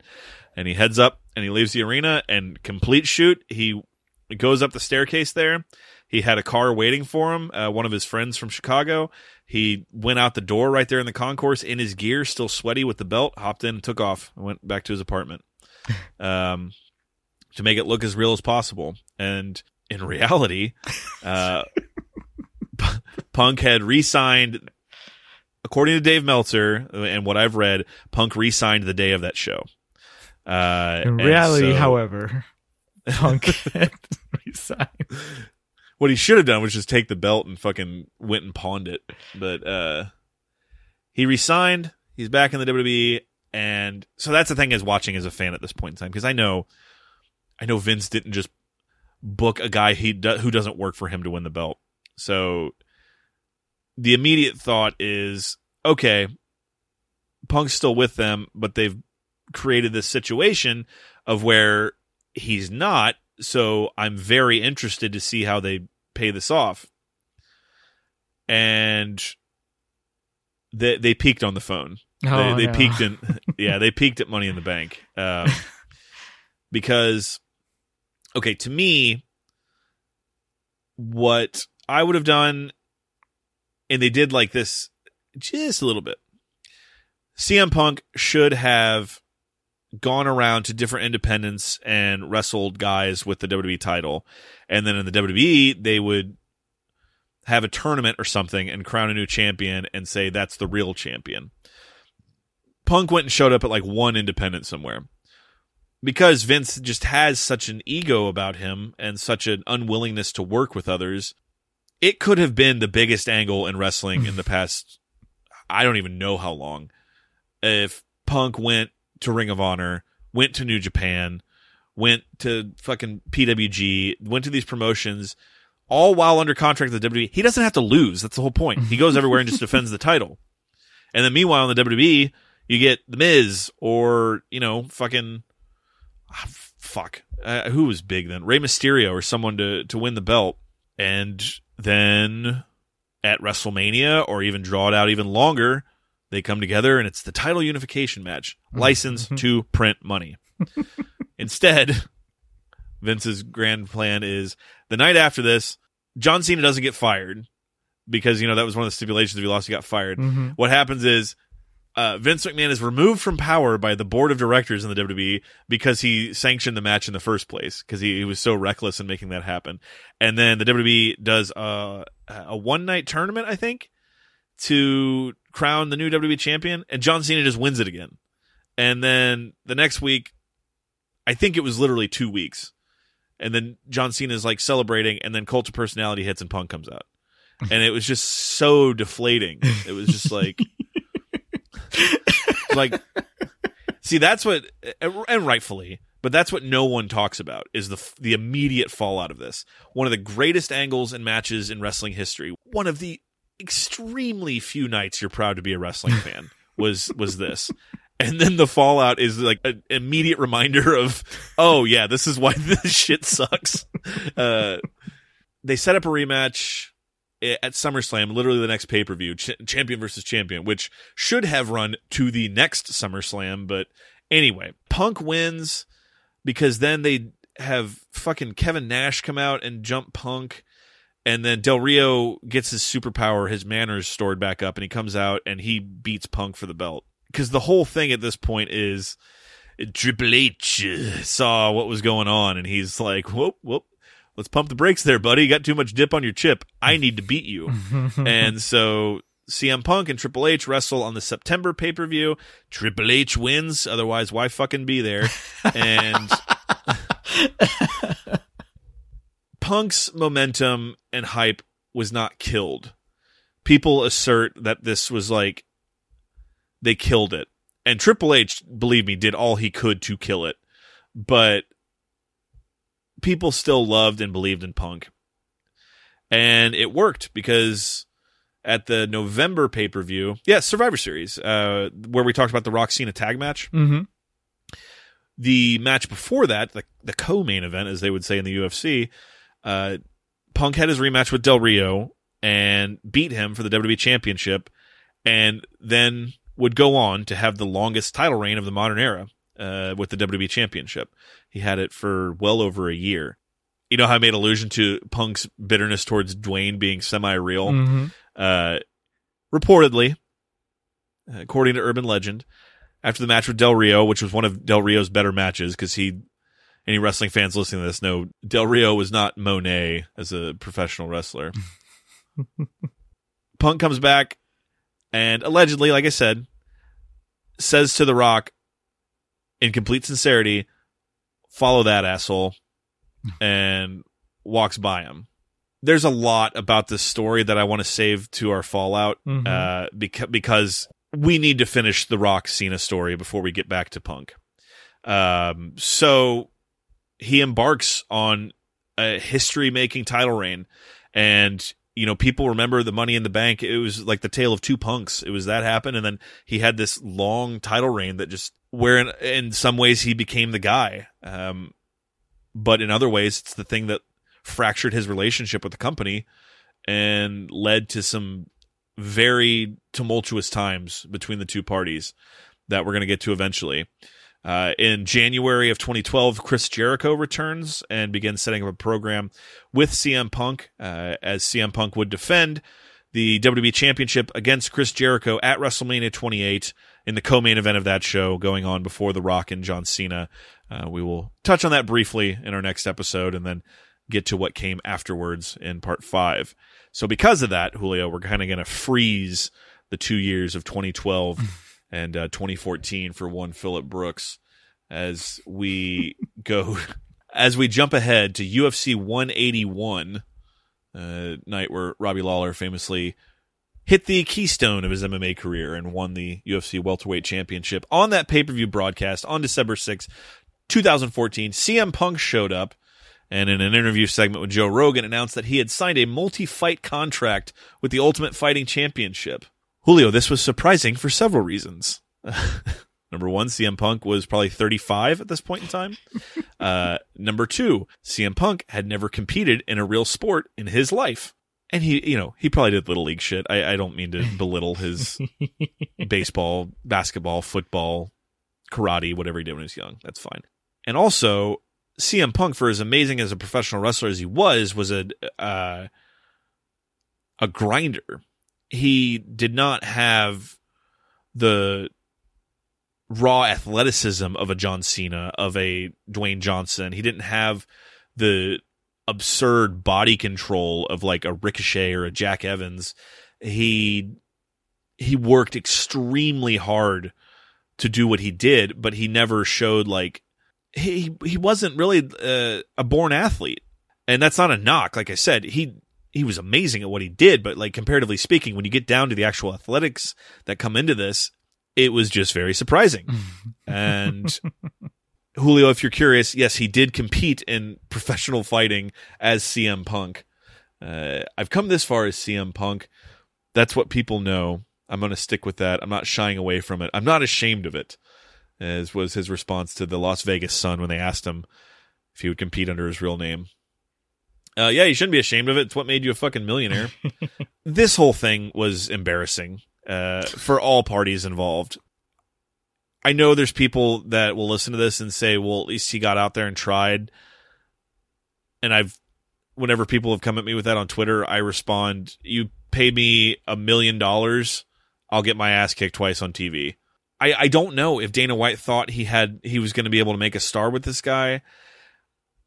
I, I don't know why he would have, and what happened was just a foregone conclusion in the most extreme sense of the expression. He trained for two years with Duke Roufus, and then he fought his first fight in the UFC. He's on the poster, he's on the program. It's in all the advertising material that CM Punk's going to fight.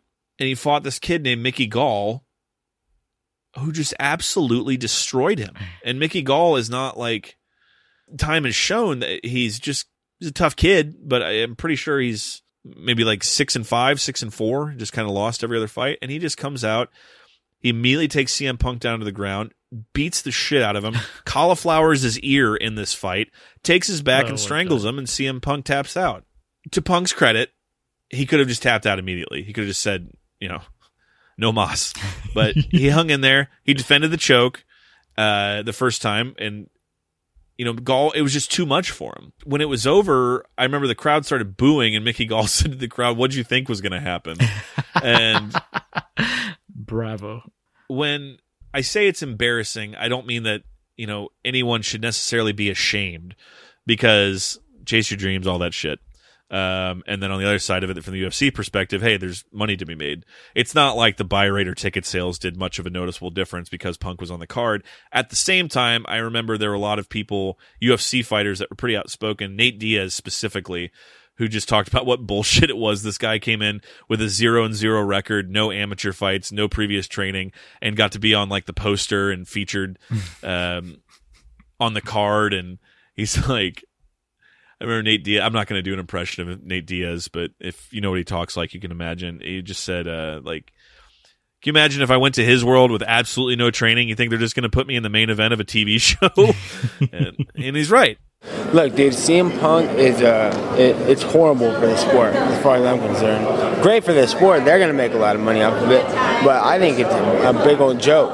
I'm watching TV, I'm watching the fights, and uh, and uh, all of a sudden this Punk Punk guy's coming on and slick back hair, and a little puny virgin nose, and it's like he's gonna oh big big uh, announcement. Punk gets uh, fight in the UFC. I don't, I don't, I don't dig it. You know, he, uh, he is got no fights. I know he's a big draw. I, I looked him up, and everyone's gonna buy tickets. It's gonna be great for the uh, venue and the uh, UFC, but same time, same time, it, it downgraded all the fighters, and everybody's acting excited about it. Congratulations, CM Punk. Con- congratulations, this guy's coming, but it's like if I want to, I can't go. if I want to, I can't go play in the NBA. And even Stephen Struth's begging he can't go play in the NBA if he wants to because he feels like making a change. Oh, for a publicity thing, they wouldn't pay him no money and they wouldn't even let him play. It's ridiculous. We're pros, right? Like, I don't think you should just let some millionaire WWE guy just come on over and uh, play a little game, uh, like have fun with his career. I'm over here busting my and, and, and fighting for 10 years and doing my thing and having a serious job that I have to do for for this and and uh, you got this guy's gonna come over and probably get paid more than everyone in the room and then and then I don't know if he'll do well. He might, he might, he might do great. He might do, but why does he get a chance? He's an amateur. You're gonna put an amateur in the pros. That makes us all amateurs. So I think it's ridiculous. And uh, so, as far as I'm concerned, f- him, f- the whole situation, and uh, anybody who takes a fight is tripping. They, they need to either get paid. Like by all means, if you're getting paid out, fight that. But everybody in the UFC, oh, I want to be your first fight. I'm like, what are you even talking about? This guy don't get to fight me. You know what I'm saying? He's an amateur. Don't even put him in here. Punk, I think he made in all in total somewhere around 1.5 million dollars. It was the first fight, and then his second fight that he had uh, about two years later. They put him up against a guy who it should have been an amateur fight, and this guy just beat the shit out of him. Oh no! Uh, Again. yeah. It, to the point, and this guy wasn't very impressive. It, it was a, it went to a decision, and like I said, to Punk's credit, he hung tough and hung there till the end. But this dude just mollywopped him and uh, won a unanimous decision that was overturned like two years later because this guy tested positive for marijuana. So it, it got turned into a no contest. So CM Punk's official mixed martial arts record is uh, zero one and one. that was something I was watching uh, when I was watching the fight between Cena and uh, Punk. It's something that crossed my mind. It was like, how often does this happen? Like the the match that you know goes on forever, and uh, which led me to think, okay, how often does it does the opposite happen? Like the match that's over like right away, and uh, because I'm like that can't be very often because the whole point is that I imagine that that would piss people off, right? Like they're they're paying to go there and see people fight and if if it's over right away then it's like yeah it's cool because it's surprising but it's also kind of you might feel shortchanged i wonder if that was different like when he was actually fighting you know that was the thing like in the world of real fights boxing mma kickboxing that type of thing with like the the example of punk it was just like like i said it was two years of him training and coming in and you know making weight and going through the motions of being a fighter and all this stuff. And so I think people just wanted something more to happen than did. And I was I was with Mickey Gall of like, yeah, what do you think was going to happen? Um, but you still watched it like as it was happening. Yeah, I didn't pay for it, but I, I yeah, I watched it. I watched that pay per view. The main event of that was Stipe Miocic against Alistair Overeem for the heavyweight title, and I was far more interested in that. And with Punk, I just I remember before it happened, I just posted on my Twitter a, a GIF of Vince McMahon putting his thumb down, and I, I was just like, "Get ready, y'all," uh, because you know, watching Mickey Gall fight, it's the type of thing of, it, it's not a point of pride that I've watched so much fighting that I can immediately pick up on things. Uh, it's just being a nerd about this shit is what happens. I remember watching Mickey Gall; he had two fights before this, and I could just tell by how quick he was and just his youthful athleticism. And then watching punks like the videos of punk training i was like this is going to be bad. And it was. Famously at the end of that pay-per-view after punk's first fight in recounting what had gone down joe rogan he said it was delusional for cm punk to think he could come in and do it and he like he just cut this very level mannered promo on him about i was watching him hit the bags and watching him train and he just never got it. It was he was never going to be successful in this. You know, he, he came out acting like a pro wrestler and then got in there and this guy could really hit him. And, you know, I just remember watching that when he said delusional. I was like, God damn, Joe, you don't have to be so cruel.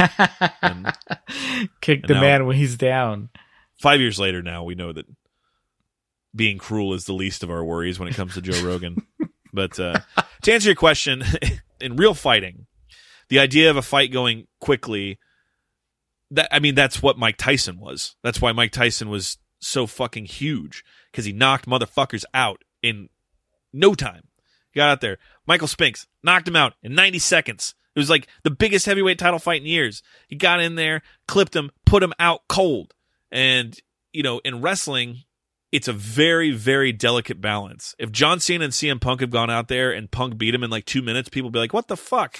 You have to give like when you build something up like that, you have to give this this big crescendo, this big story that you know takes you on a ride. It's the journey. They they they tell stories. As Vince McMahon said in Beyond the Mat, we make movies. But there have been examples, Bill Goldberg being the most immediate one that comes to mind, of certain guys have this intangible charisma that they can go in and have 30 second matches and the crowd will absolutely be losing their shit. Like, uh, I remember a pay per view years ago, five years ago now, where they did a Brock Lesnar versus Goldberg match, and going into it, everyone was like, "What the fuck is this going to be?" And Goldberg beat him in like 90 seconds, and everyone just completely lost their mind. It's a very, very delicate balance when it comes to pro wrestling. But again, real sports. Conor McGregor won the UFC featherweight title. He knocked Jose Aldo out. Jose Aldo has been undefeated for 10 years. Comes in, the UFC featherweight champion. Conor McGregor, one left hand, knocks him out in 13 seconds. Becomes the biggest star in the sport. like, it's.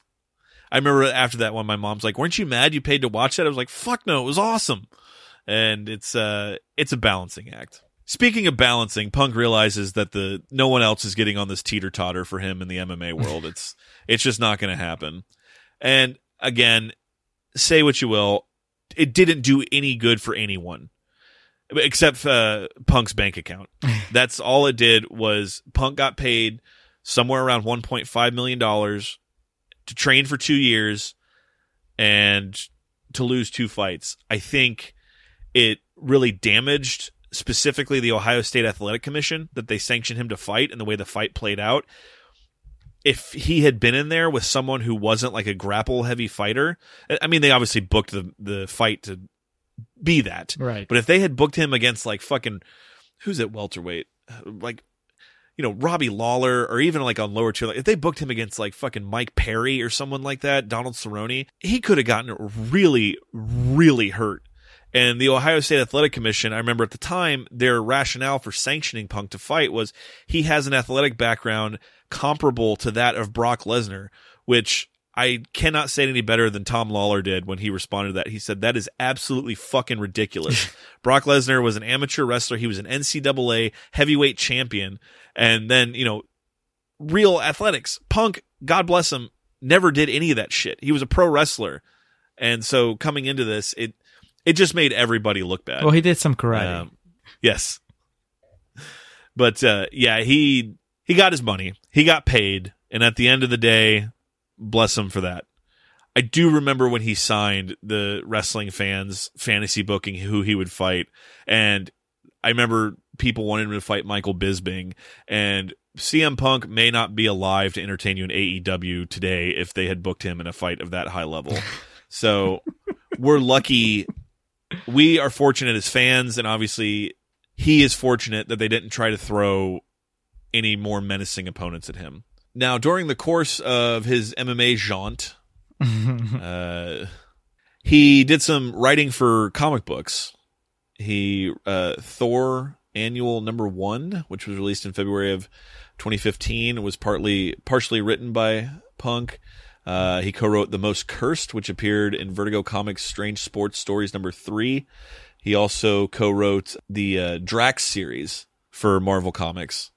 What year was this? uh, 2015. So Guardians had come out already. hmm Him and uh, Batista are bros, so I'm sure they got a Hmm. a chuckle over that. Uh, he also wrote a one shot of Marvel's Master of Kung Fu, which was published in November of 2017. He's keeping himself busy, man.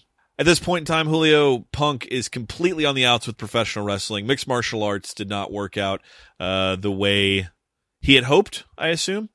Um, so it's on to something new and just trying to find a new path in life. And that consisted of acting. As in 2019, a film by the name of Girl on the Third Floor by Travis Stevens was released and starred Phil CM Punk Brooks. Premiered at South by Southwest on March 10th of 2019 and had a uh, a wider release on October 25th of 2019. Uh, Travis Stevens, who's more known as a uh, producer in the film industry. This was his first film that he directed, and it looks like since has only directed one other film by the name of Jacob's Wife, which looks like Punk also has a part in that. So potentially coming soon to the Contrarians, Jacob's Wife.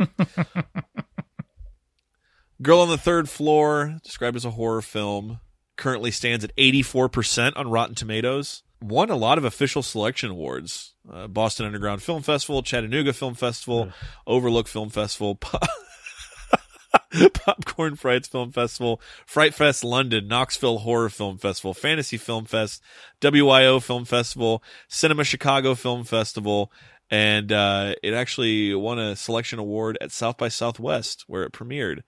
I could tell by your groan that you do not side with the. Uh, this wouldn't be in the Julio Oliveira official selection. Oh no, no, it wouldn't. I mean, did you see its Rotten Tomato score? Yeah, you did because you. Eighty, yeah, eighty-four percent. Did you see the audience score?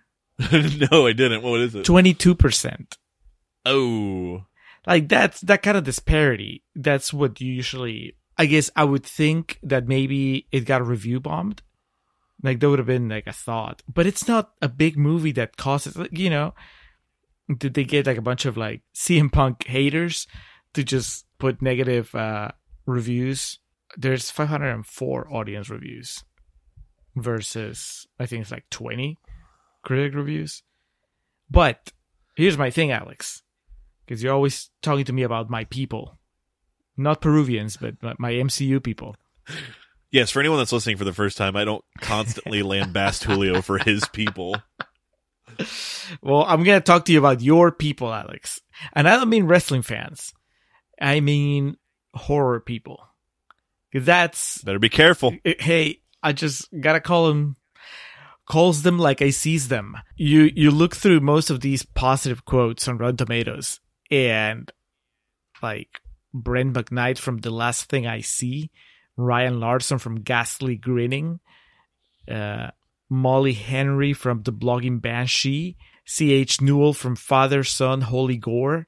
So it's like that's how you get uh, to to the fresh tomato meter score because you just get all these horror uh, websites, which look don't want to ruffle more feathers than I have to, but uh, they may be a little too charitable with with this type of movie. You know, what is Girl on the Third Floor? It's just a bunch of practical effects, a lot of gore. What's the problem? To someone like me, it's just like I've seen all this shit before, plenty of time with better actors and, with, and with a better story. But but you get how dare you, sir? But you get your people. You give them this, and it's like, oh my god, it's the best thing ever. And and that's why we have an 82% Rotten Tomato score or 84%. Once again, proven that Rotten Tomatoes is a broken system. But let's talk about this movie, Alex. it sounds like you like it. I actually dug it pretty.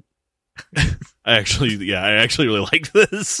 uh, uh, it had to, it had to happen sooner or later. We're gonna have a disagreement in the in the Rock Cena journey. Um, now, real quick, the there is like a segment of the movie that I really I completely checked out of. The dog getting killed. Fuck off. Oh yeah, I, that, that was they went there. That we we've talked about that on some of our I can't remember the last episode where we mentioned it, but on our previous episodes where we've uh of our film podcast, our main timeline, we've talked about how that's such an easy trope and such like a cop out of something to do is to kill the dog. Um, so not a fan of that. And then that kind of led into the thing of Punk uh, trying to kill Sarah, and it was just like, "What's your fucking plan?" Literally, what's the plan, Phil? and so it's that whole segment of the film. I was just like, "This." I it was the biggest fear of like uh, the guilty that QVR I just did. Uh-huh. How like I I really dug the first half, and then the second half I was just like, you know, wet fart. I was just like, oh god. So with this, like when it got to that point, I was like, man, I was really digging this so far, and this sucks. But then they got me back uh, by just going full ridiculous. So I, I guess here's like the, the, something that's I think not the crux, but maybe one of the cruxes this movie Do you think CM Punk is a good actor? Or, or okay, do you think this is a good No. performance from him? No, Okay, and he is like fucking eighty percent of the movie. But see, this is like this is where I knew this was gonna go, because I'm about to say something like, "But it's it's a throwback to like the you know the horror movies of the late '70s and early '80s, uh, and you know the haunting," and you're just gonna be like, "I don't care about that," and so that's kind of like where we're left at. A- a throwback to when acting didn't matter. as long as you There's had plenty the- of fucking horror movies about like hauntings and demonic curses and shit that are just like this, where the acting isn't that good. Yeah, Punk. At no point in this was I hungering for a, the next CM Punk movie, but like the cinematography was really good, the sets were awesome, the violence was cool, and it was just kind of like I mean, I don't think this is great, but I had a good time for the most part watching it. Uh, Uh, it's not just CM Punk, by the way. It, I, I think everybody except for maybe the pregnant wife is it's pretty weak sauce when it comes to acting. Like his friend She's yeah. Oh yeah. Uh, is it Milo? Milo, yeah, when he Yeah. he's he's I think it's, it's the way that they shoot his close up is like he's looking almost directly into the camera and he's like, um, what's the name of the wife? Lucy, Uh, Liz. Liz. And it's like, well, Liz is my friend too. Am I supposed to lie to her? what am I Yeah, watching? Yeah, and it's cutting back and forth to that like extreme close up perspective of kind of like you know they're looking at you, and then Punk's. What does he say? He's like, "If you can't handle it, don't be here when I get back." Making fucking Donnie Wahlberg look like uh, uh, fuck Gary Oldman. uh, but again, it's it's that shit that I enjoy that you don't, and is kind of hard. it's hard to explain to someone who's who doesn't like it. We talk about that all the time on our show about certain movies. Like, if this is what you like, if this is what you're into, it's good. And so, like the atmosphere in the building, uh, like when he goes into the bar for the first time, Mhm. I was just like, I was getting really into it. When the, like, when the guy asks him, "Are you queer?" well, not specifically that part, but how he just like walks in and there's no one there, and you know, he, you want to drink or you're here to eat? And he's like, let's start with the drink. He's like, well, I can help you with that. I can't guarantee the food or something like. It's just really like simple dialogue, and you know, it's um, the fucking uh, preacher showing up at his house and learning in the end that it's it's a balance between good and evil that keeps everything in check. And I can tell you, I don't know if I'm ever going to watch this again, but I certainly didn't seem to dislike it to the level you did.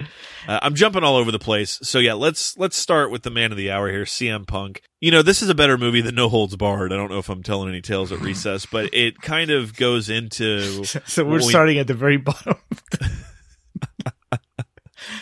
but it's something I I- it, it you know there's parallels because what we talked about when we did that episode and what everyone's always talked about that's seen that is Hulk Hogan captivated the fucking world, the nation in the, the mid '80s, the late '80s with the whole his whole shtick. He was just on TV and you know, dude, the 24 inch pythons, brother.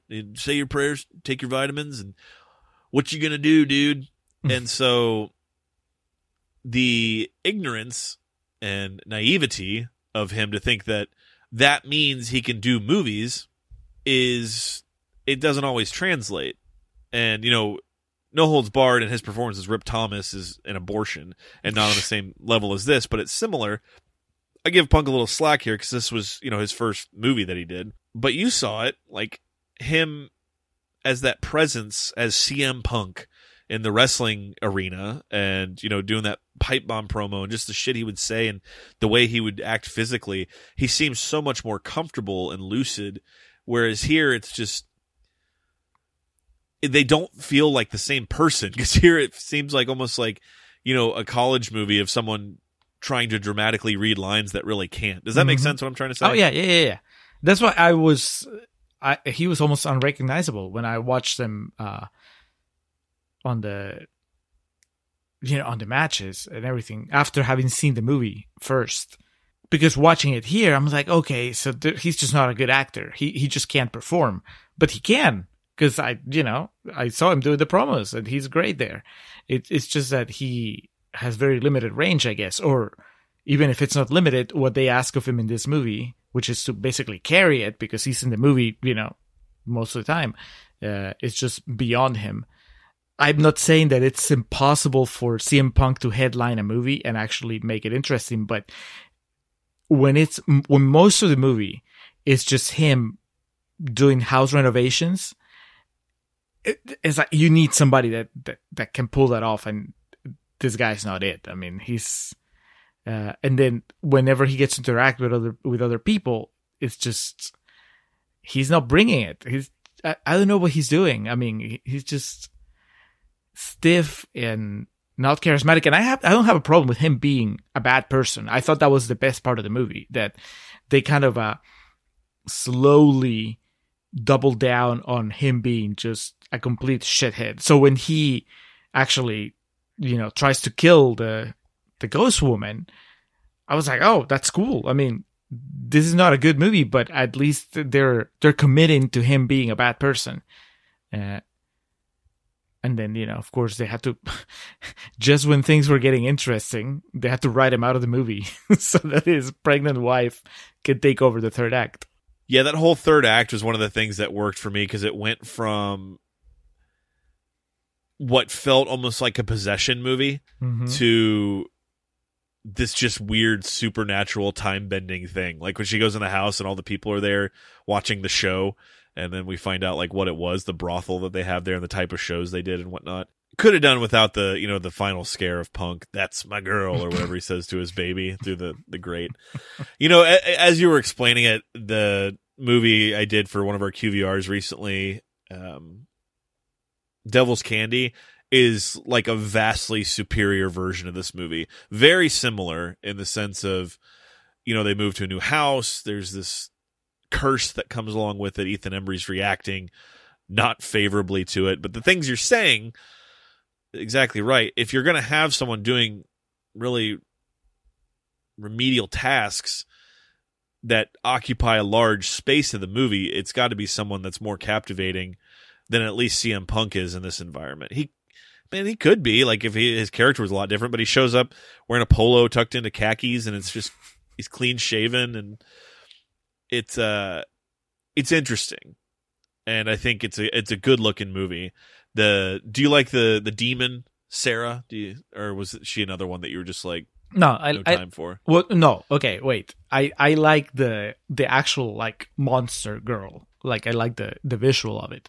The just the, The siren on the water, the the, the hot girl that yeah no the, the hot girl. I don't think she's she's good either. I mean, I, okay. She just she's just right there with uh with CM Punk. I'm sorry. For what? I'm sorry for not being honest from the start. I'm sorry for treating you unfairly. I'm sorry for making you feel unimportant.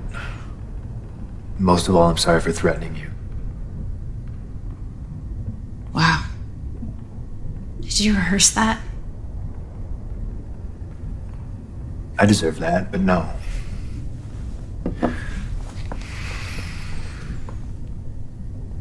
I mean it, I'm sorry. I understand why you feel so angry. Well, it's not a very nice way to treat someone, Don. I hope you treat your wife and kid better than this. I love my wife. And I wish I was stronger. To make all this up to you, I got you something. A gift from a married man. Sounds a lot like a bribe.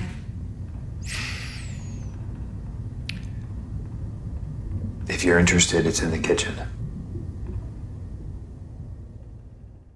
Like I said, the only the only person that kind of seemed like a like a like an actual person that I could you know, that seemed like a, a somebody that had some acting under their belt was uh, the pregnant wife. And I don't know if it's just because she is also mostly removed from the the like the movie's asking her to be a reasonable person, uh, and maybe Uh-huh. that's a little easier to play than you know having to play this sort of ghost girl or having to play uh I guess like an asshole, but I mean, you would think that CM Punk would be okay at play, you know, would be good at playing an asshole, but somehow it Yeah. just this just doesn't doesn't do it.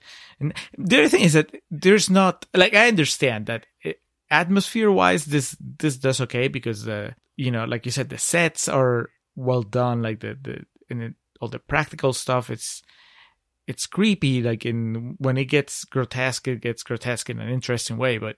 Uh, I just didn't have the patience for him. Like it's so much of it is just the same beat over and over. It's like, oh, he'll be doing some chore and then something gross will happen or something weird will happen and he'll kind of look Uh-huh. around a little confused and then he'll be like, all right, back to work.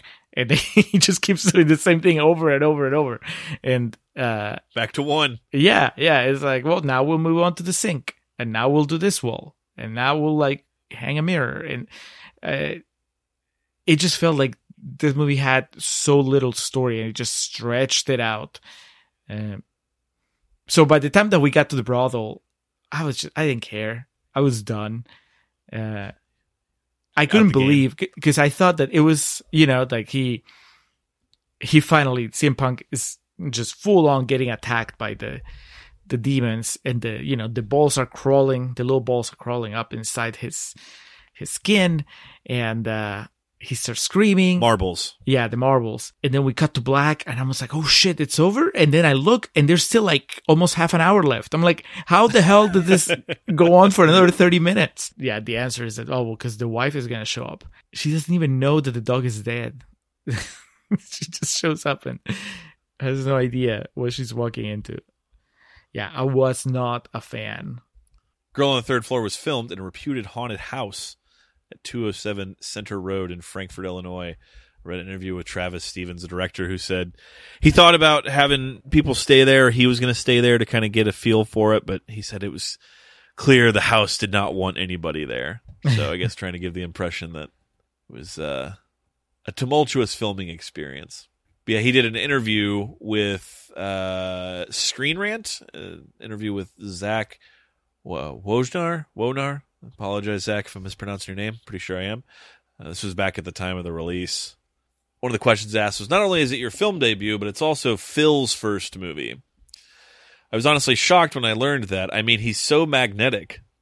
How did you know he was the one for the part, even though he hadn't been in any movies yet? I knew him through how he conducted himself in his other career. Just watching his interviews he did with Ariel Helwani before his MMA fight. Watching how he conducted himself throughout the wrestling phase of his career. Wrestling phase. I just, yeah, that, that was a phase. That's why he's back at it now. I just had a lot of confidence in him because I think he's a really good, talented person. I guess with anything, whether it's acting or directing, you've just got to start somewhere. Probably the most important thing is finding out how hard you're willing to work and are e- and are you easy to work with. And Phil was both. I'm super excited to see what he does with does next with other directors because I think he's fucking awesome. Uh, I don't know about you. For me, the weakest part of his performance was when he was having to act like he was FaceTiming. I hadn't thought of singling that out, but yeah, that's pretty bad. I Uh, the- I don't know. I, I felt that I don't know that I can even single like a single part of the performance out. It's just overall, I can't think of a moment where I thought, "Oh, he's doing well." Yeah, no, sorry, but the FaceTiming is terrible. Are you a big wrestling guy? Did you have any fan moments with Phil? Like, oh my god, I'm working with CM Punk. Just for anyone that doesn't know, if you ever see him in public, do not call him Phil. I don't know if he I don't know if he answers to that at all. I don't even know if his wife calls him that. He is CM Punk. It's his curse. Travis Stevens responded, "No, for whatever reason I stopped watching wrestling in the early 90s. So did a lot of people." For whatever reason. uh, shit started to suck. Or it, no, you should say, uh, in the early '90s, I turned 12. no, for whatever reason, I stopped watching wrestling in the early '90s. It's one of those things where it's so pervasive that you're always, I don't know, with social media and everything. I find myself reading about Roman Reigns and reading about AEW, even though I don't watch it. It's such a big part of our culture. Uh, Julio, I think you can attest that aside from me, is there anyone else that's really talking about wrestling on your timeline? Uh, friends of yours. so it's about who you follow, brother. So I, I, wouldn't say it's a big part of our culture. The there's no numbers that really back that up. But yeah, I fanned out over Phil about the stuff he was talking about, not the stuff he had done in his previous career. I'm a fan of him as a person, not as a personality. I was completely aware of him as a martial artist. Fuck off. I watched all his, I watched all his fights too because I was curious to see how he was going to do well before we set out making this movie. So I felt I had a real understanding of him before we worked together. He's a fighter. Not sure he watched the same fights. Lastly, I don't know if there's a single CGI effect in this movie. You can correct me if I'm wrong, but is everything 100% in camera? There's one shot that takes a practical effect and adds a CG element to it. CG can be great, but we're shooting in the actual house, and it was the first film for many of the actors, and it was my first film as a director, so it seemed smarter to lean into things we could actually see, so we would know the reality of the blood seeping out of the wall or what the marble rolling across the floor looks like, rather than having to imagine it. so yeah, we dedicated a lot of time and resources to actually doing it in camera, and it makes it easier because you see what you get people that have never listened to us are wondering why I'm putting so much inflection and emphasis on this. I don't think you're making the point you think you're making, Alex. I think you have to remember that the, you're quoting the guy who directed Girl on the Third Floor. I know. I'm just looking for someone like I need to take up arms in my fight. I need backup from time to time.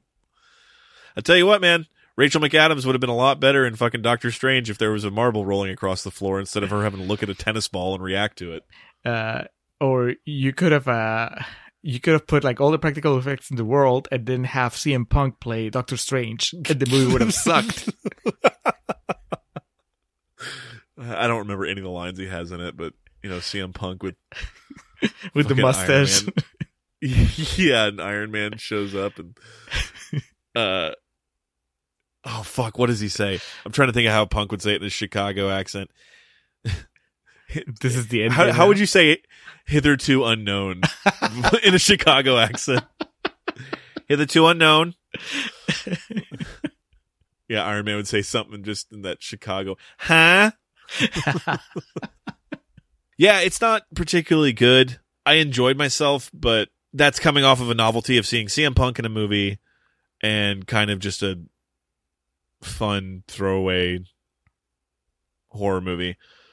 I, I, really liked at the end the the reveal of why it is. It's the balance of good and evil that keeps things in check. I I, I just thought that was great. Uh, I was I then, was I was pacing up and down my living room by then, so I I did not care about the the bigger meaning behind the. I can just see like you going to you know turn it off or something when it fades to black and then it comes in with the title card six months later. Fuck! This is the first thing i've seen him in other than you know talking dead. So i didn't have even i didn't even have that thing of like oh i wonder what it's gonna be like to see him act in a movie. This was just like oh this is the guy. It he's not he's good. the guy. Yeah my main complaint is that cult of personality didn't play over the credits. so the whole thing, the whole thing with that is he used that in Ring of Honor when he was a bad guy as his entrance theme. Because you know, independence, they don't. It's not like WWE where you have a whole in-house studio where people write entrance themes. You just pick what song you want. So he used cult of personality, and then when he came back the two weeks after Money in the Bank, he had cult of personality as his theme song. Still uses it to this day that was a huge thing. I remember when he came back with that as his entrance theme. That reeked to me of something that he put in the contract, saying, "I you you have to get the rights to this song so I can use it," because he always you know like that, and it it fit him as a wrestling character so well. And Vince hates that Vince, he's like, God damn it! What did I buy that recording studio for for Jim Johnston if we're just going to buy songs to use? And so he kept it throughout his WWE career, kept it into AEW where he's at now, and uh, even got at WrestleMania 29. Living Colour actually played him out to the ring, played that song. It was really cool. Holy shit. Good stuff. So, no cult of personality, just a girl on the third floor. Julio, man, when this was over, I almost went on Letterboxd and gave it three and a half stars, and I'm glad I didn't My because I'm definitely. I've definitely reconsidered. Your indignance about this is just absolutely wonderful. Okay, all right, gun to your head. You have to rewatch this or the reunion. What are you watching? Dude, that's that's a really like you might have to shoot me. I, which one's shorter? This one's shorter, isn't it? Grab the barrel and put it on your forehead. Pull the trigger. There's a lot less going on in this one. That's the thing. That's the thing that the reunion would have ahead of it, but just barely. That I can kind of like distract myself. No, fuck it. The, the reunion has Ethan Embry, so I- would go with the reunion. I wouldn't like it. I wouldn't be happy about it. But uh, I mean, I gave the reunion one and a half stars, didn't I? Or no, I went up to two because I liked the behind the scenes on the DVD. Um, did you see how much I gave uh, this one on Letterboxd? No, what'd you give this? One star. One. Just one star. I gave the reunion a half star, so you definitely like that more than me. I don't like it. I just like it more than you do. The Marine got a whole half star more than the reunion. Dead center C for me here. Uh, like I said, I didn't hate it, but I'm I don't foresee myself ever revisiting it. Do you see? Do you see yourself going to bat for it though? Like when you you know you hear somebody talking shit about this movie, would you go- Possibly. would you go like, well, actually, I thought that he was okay. It would depend on what they're saying about it, because there's some things, like I said, you know, Punk is not very good, but there's aspects of the movie and its presentation that I enjoy. So it would depend on what they're talking shit about. I would say, no, you know what CM Punk's real problem is? you think that's bad? You should see his MMA career. I kid. I kid. So, yeah, dead center C for me on that. We will return to the topic of CM Punk in part five as a whole lot happens in the wake of Once in a Lifetime that concerns one Phillip Brooks. Julio, thoughts, closing thoughts on CM Punk? You curious to see where this fellow goes? I'm curious about his wrestling career, uh, way more than I am about his movie career, which is not something I would have expected. All right, well, coming up next in the Rock Cena retrospective miniseries will be part four, and we will be in Miami, Florida. It will be April 1st, 2012. Sun Life Stadium. It was a goddamn gorgeous day, Julio, and I will tell you all about it as it's time for once in a lifetime, The Rock and John Cena. It's time for the bell to ring and find out who's the better man. Uh, we'll couple that with the WWE produced Once in a Lifetime documentary, which I, of course, own on Blu ray. Julio will be checking out on Peacock. So if you're going to be a returning listener, be sure to catch up on both of those before uh, checking out part four. And like we called out at the top of the episode, if you're a first timer and you like what you've heard here, uh, first of all, go to our website, wearethecontrarians.com. Browse it, find a movie that's a favorite of yours, and uh, give the episode a listen. Let us know what you think. And then if you want more of this content pertaining to uh, The Rock and John Cena and the build to WrestleMania 28, be sure to go to patreon.com slash contrarian prime. Plop down $1. You'll have access to all the previous episodes on this subject. So, Julio, as has been the case for this entire thing, I appreciate your patience and your willingness to indulge me in all this. Uh, it's fun. It's fun. I would if I didn't have this outlet to vent my frustration over shit like uh like if I just told you to watch it and like we didn't talk about it ever. yes, then I would be mad. But this was fun because I was like, okay, at least we get to like either trash it together or I get to or we get to argue about it. So, you know, it's all good. All right, Julio, that does it for episode three. We'll be circling back to our friend CM Punk in part five. But next, it is part four. The promotion is done, the talking is done. It's The Rock, it's John Cena. It's once in a lifetime. This is where somehow one of these one of these superstars has got to dig way down deep and get something extra. And it's overtime. That, that may be what, what Rock is about to do here. The Rock. We don't see Rock go up there very often. The Brahma Bull perched on the top rope. Cross body. Cena rolls through. Cena powering, powering. What? He's got The Rock up. John Cena with an unbelievable show of strength. I can't well